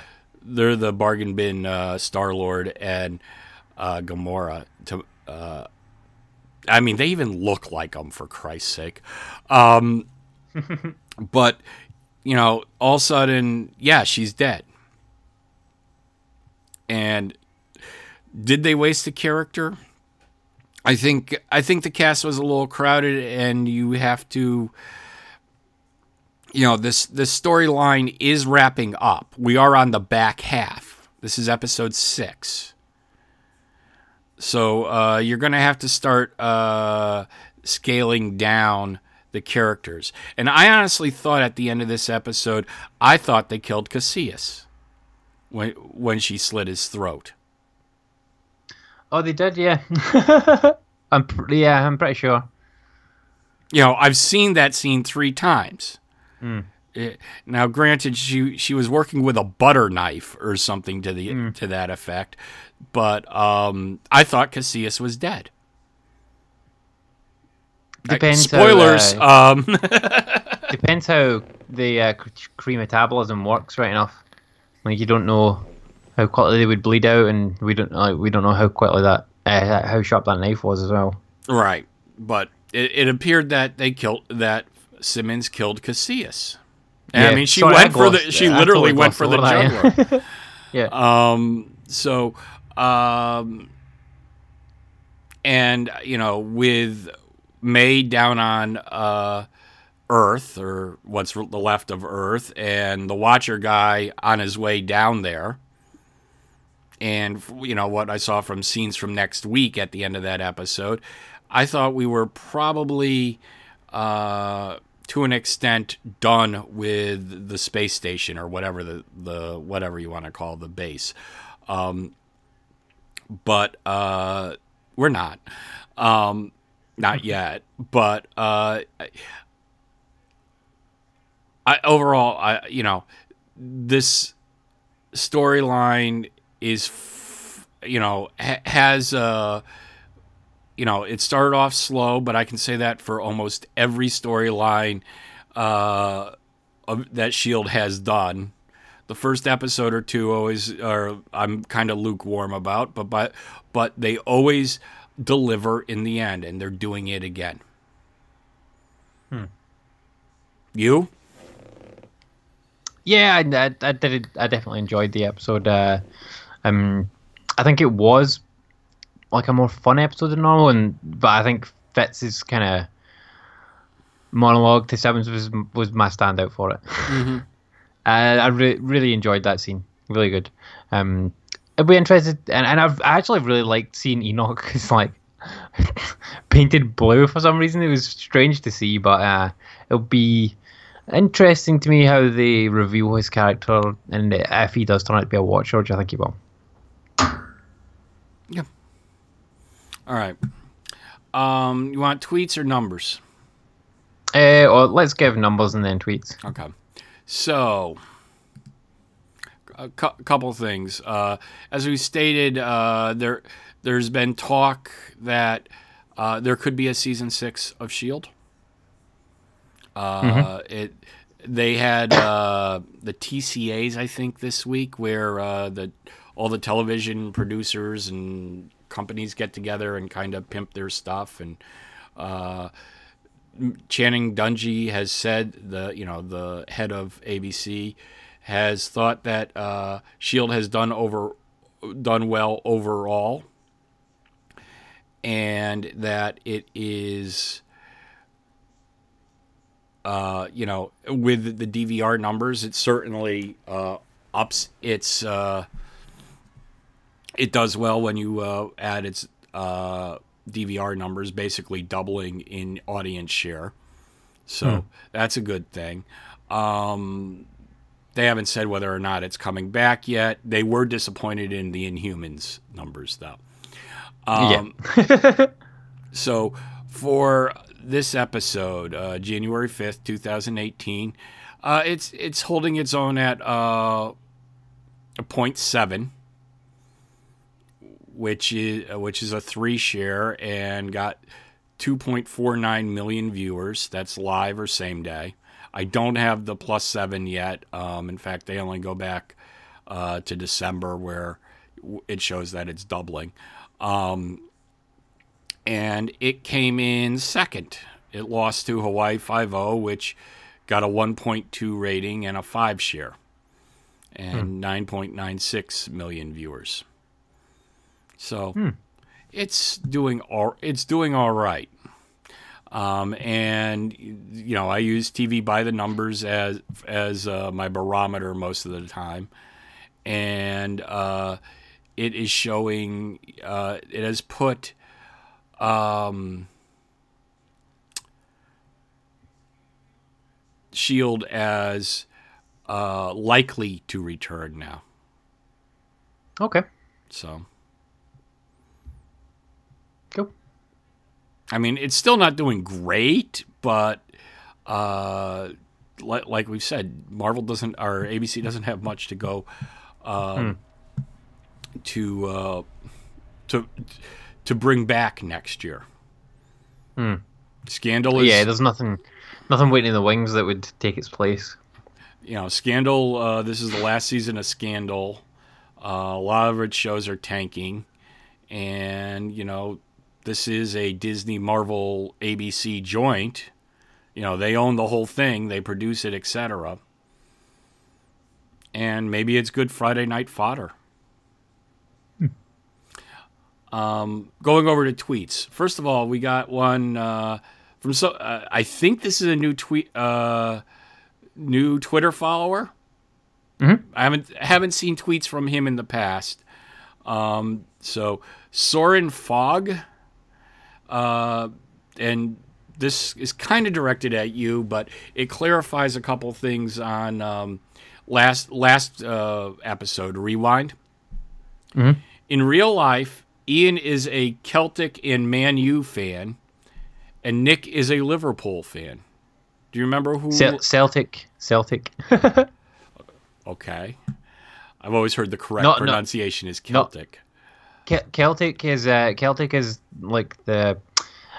Uh, you no no you you are correct in some regards. Okay, so there's Celtic music and the Celtic like uh, Celtic picts and that sort of thing. Um, but there is Celtic is the football team.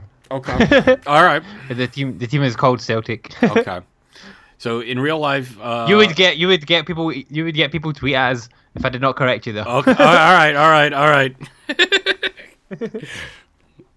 yes. What I need is a Twitter war. Uh, yeah. So uh, in real life, he is a Celtic and Man U fan, and Nick is Mm-hmm. a Liverpool fan. Is that the way it was?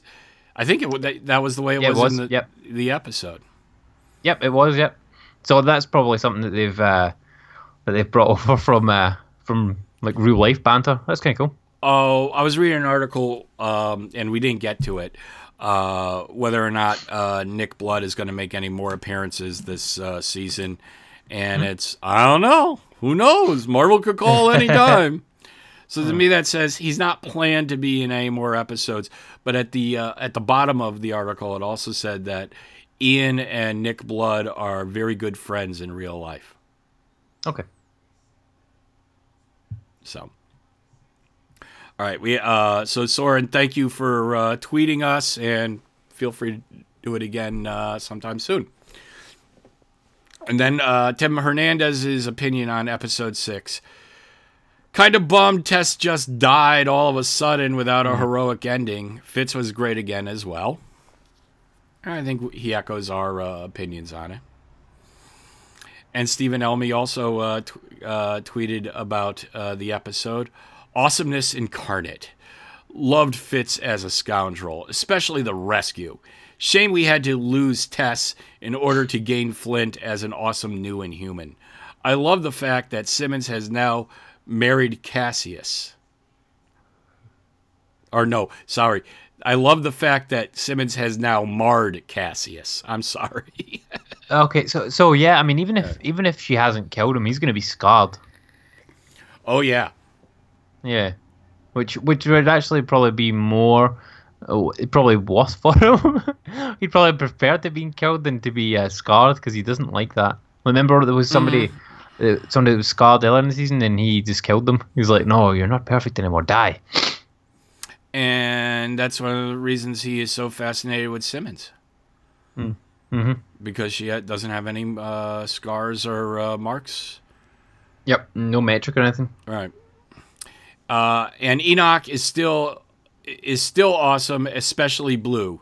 Deke, MIA. Oh, but it just kind of reminded me. Uh, I got to, I saw the Blue Man Group while I was on vacation. We took my mom to the Blue Man Group. Nice. So, It was a fun show. I, I've seen them once before, and I don't, you know, it's something that you don't have to see every year. Hmm. Um, but Do you, uh, know, do you know the only reason I even know who the Blue Man Group is is because they're featured in Arrested Development. Oh, And, okay. I mean, it's not the sort of thing that I would uh, they would ever go and see. Like, Oh, it doesn't look appealing to me at all. But but like the way they do it in the show is they have one of the characters yep, try to audition for the for the Blue Man Group, and it's it's pretty funny. it's it's out there. It's weird. Uh, we had fun. Um, I like I said, I've seen them twice now. Um, I can wait a few years before I see him again, but it is a fun night and entertaining, and you you would you'd you'd have some fun at, at the show. It, it, it's worth it, it's it's it, there's no way to describe a Blue Man Group concert. It's not it's not a con- it's not a concert. It's not a show. It's not a musical. Um, it's just this weird experience, funny experience, and it's a it's a good time. But yeah, it's like you kind of come out of there. We took my mom, and we're trying to, you know, she she sees the posters for uh, these blue guys, and she's here. What are you taking me to? It's like I can't. We can't explain it. And you know, but she, my mom was a, a, very good sport and went along with everything we did. And she, she said, after all, uh, you know, after it, uh, it was interesting and fun. fun but uh, like you know, it's, it's. Then I said, "Do you understand now why we couldn't explain what it is?" But you're a drummer. You you would be into it. I mean, it. Yeah. There, uh, it uh, is heavy on percussion and very Yeah, interesting yeah. percussion. And if you go and watch some YouTube videos where like uh, you know they're drumming where and pouring paint on the drums and the paint splatters all over the place and if they ever come and you can get tickets, you don't need to be in the splash zone. Um, we we did not even get a drop of anything on us. I don't think anybody did, but I guess sometimes the shows can get messy. Um, I, I it would be an interesting night for you and your, your wife. Um, Yeah. All right, moving on. Um, one more, just uh, Gazman, an- another new uh, tweeter. Uh, so I wanted to mention him. He uh, sent us the link on the possibility of season six of uh, Agents of Shield and the fact that the Inhumans is probably DIA. But I did want to mention him because he he did uh, oh he did take the time to uh, tweet us. Oh, one more.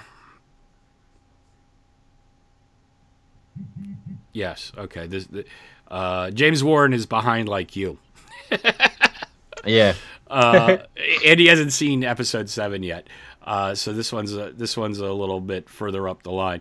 James Warren on episode six just got done with episode six of AOS. What an awesome episode! Fitz at his greatest. Awesome fights, though. I feel Daisy was holding back against uh, the blue blo- the blue ball crusher bitch. And I don't know Yeah. if we find out her name until episode seven. So no, they mentioned they mentioned her name. I think They, they this, uh, mentioned it before. Sinara, yeah. So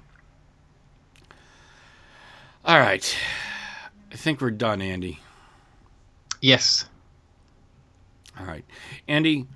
When you're not crushing blue balls, where can people find you? You, you can find me trying to crush Ali's blue balls every Tuesday on 40 to level 1. That's what we do. uh, we Speaking of Ali and on- blue balls, which Yeah. he's probably going to be suffering from for the next week or two. uh, congratulations on uh, the birth of his daughter. Yes, congratulations to Ali. Um, he and his wife just had a, a baby girl last, uh, well, earlier on this week. Um, her name is uh, Alexa. All, all, all good, all healthy, all happy. Yeah, I can't say So, that uh, name. Otherwise, uh, Amazon's going to start sending me shit. Yeah, I mean, we Or do shutting have my lights off.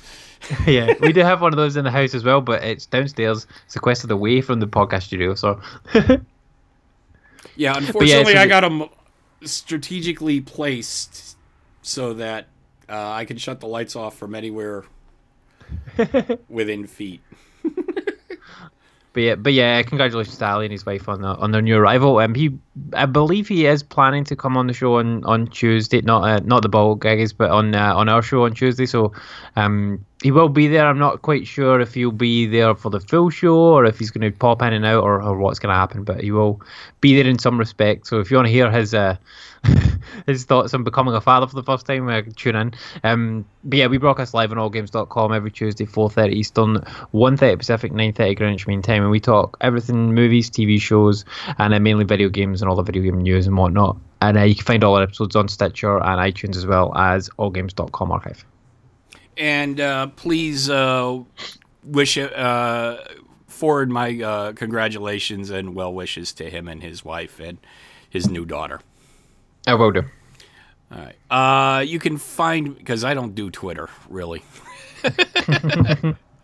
um, you can find me Tuesdays 9 p.m. Eastern on allgames.com on the B Team podcast with my co-host Ryan, Fred, and Eli, where we talk video games, tech, and TV. It was a very short show last week. It was just the Chip and Ryan show. Yeah, I heard it. Probably the shortest B team in, I don't know, years. well, you know, I was on vacation. I didn't really play any games. yeah. and uh, so uh, yeah so it was a very short show but that's just be that's just the calm before the storm andy because this week is the show that i dread all year long which is the b team infamous ball gaggies. It is our game of the year award show where we have ryan fred eli myself andy maybe other people joining us to uh, tell us what their favorite game games of the year were, uh, and it usually get people get fired up. People disagree. yes. People Good banter. it, it is great banter. It is uh, it is also usually over three hours long. Uh, I've tried to cull, cull it down this year. Keep telling them less is more, but they keep adding categories. Um, I at one point I said for every category you add, you have to take out two. Um, so, but we do have a great time doing it. Um, uh, it has. Uh, they are some of our best episodes, and I look. Uh, I dread and look forward to it at the same time. But uh, Andy, Andy has uh, agreed to join. You've been with us. I think you've done it every year with us, haven't you? Maybe not the first year. Uh, I've I was I was checking because I still have all, all my, my files for the like games that I gave the game of the year to and whatnot for uh, for each year. So uh, this will it's like five years in a row I've done it now. Okay. so uh, you know, uh, they they asked me. I said, "Is Andy coming?" I said, "Absolutely. Send send, send him uh, the the show doc."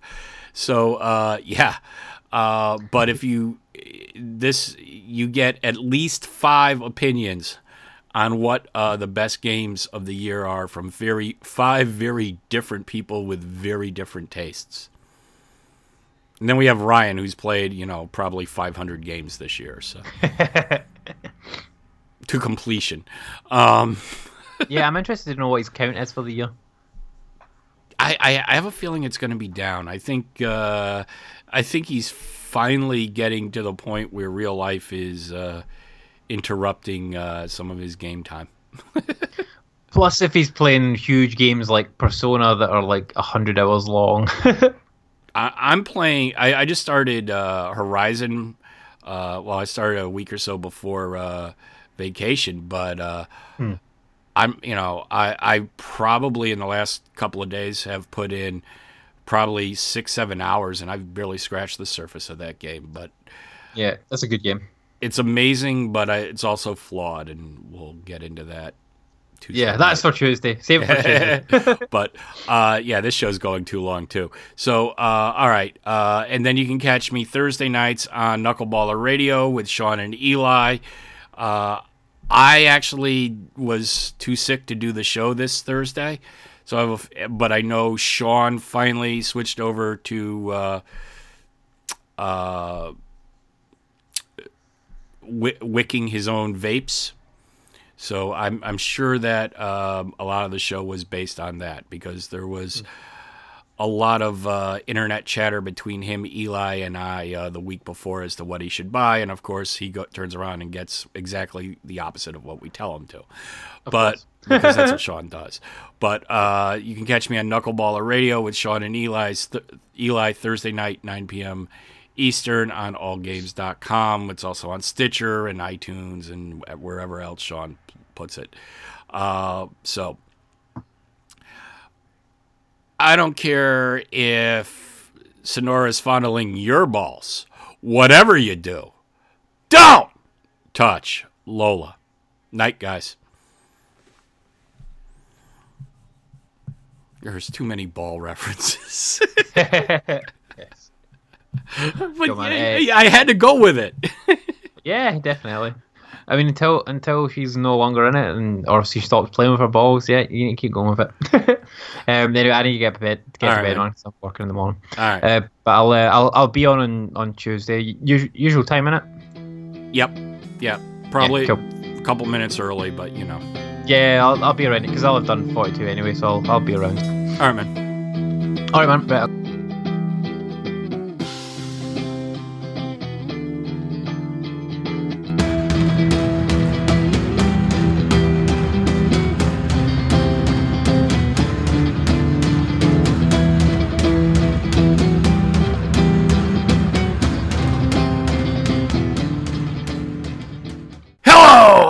And welcome to another episode of Agents of Shieldcast.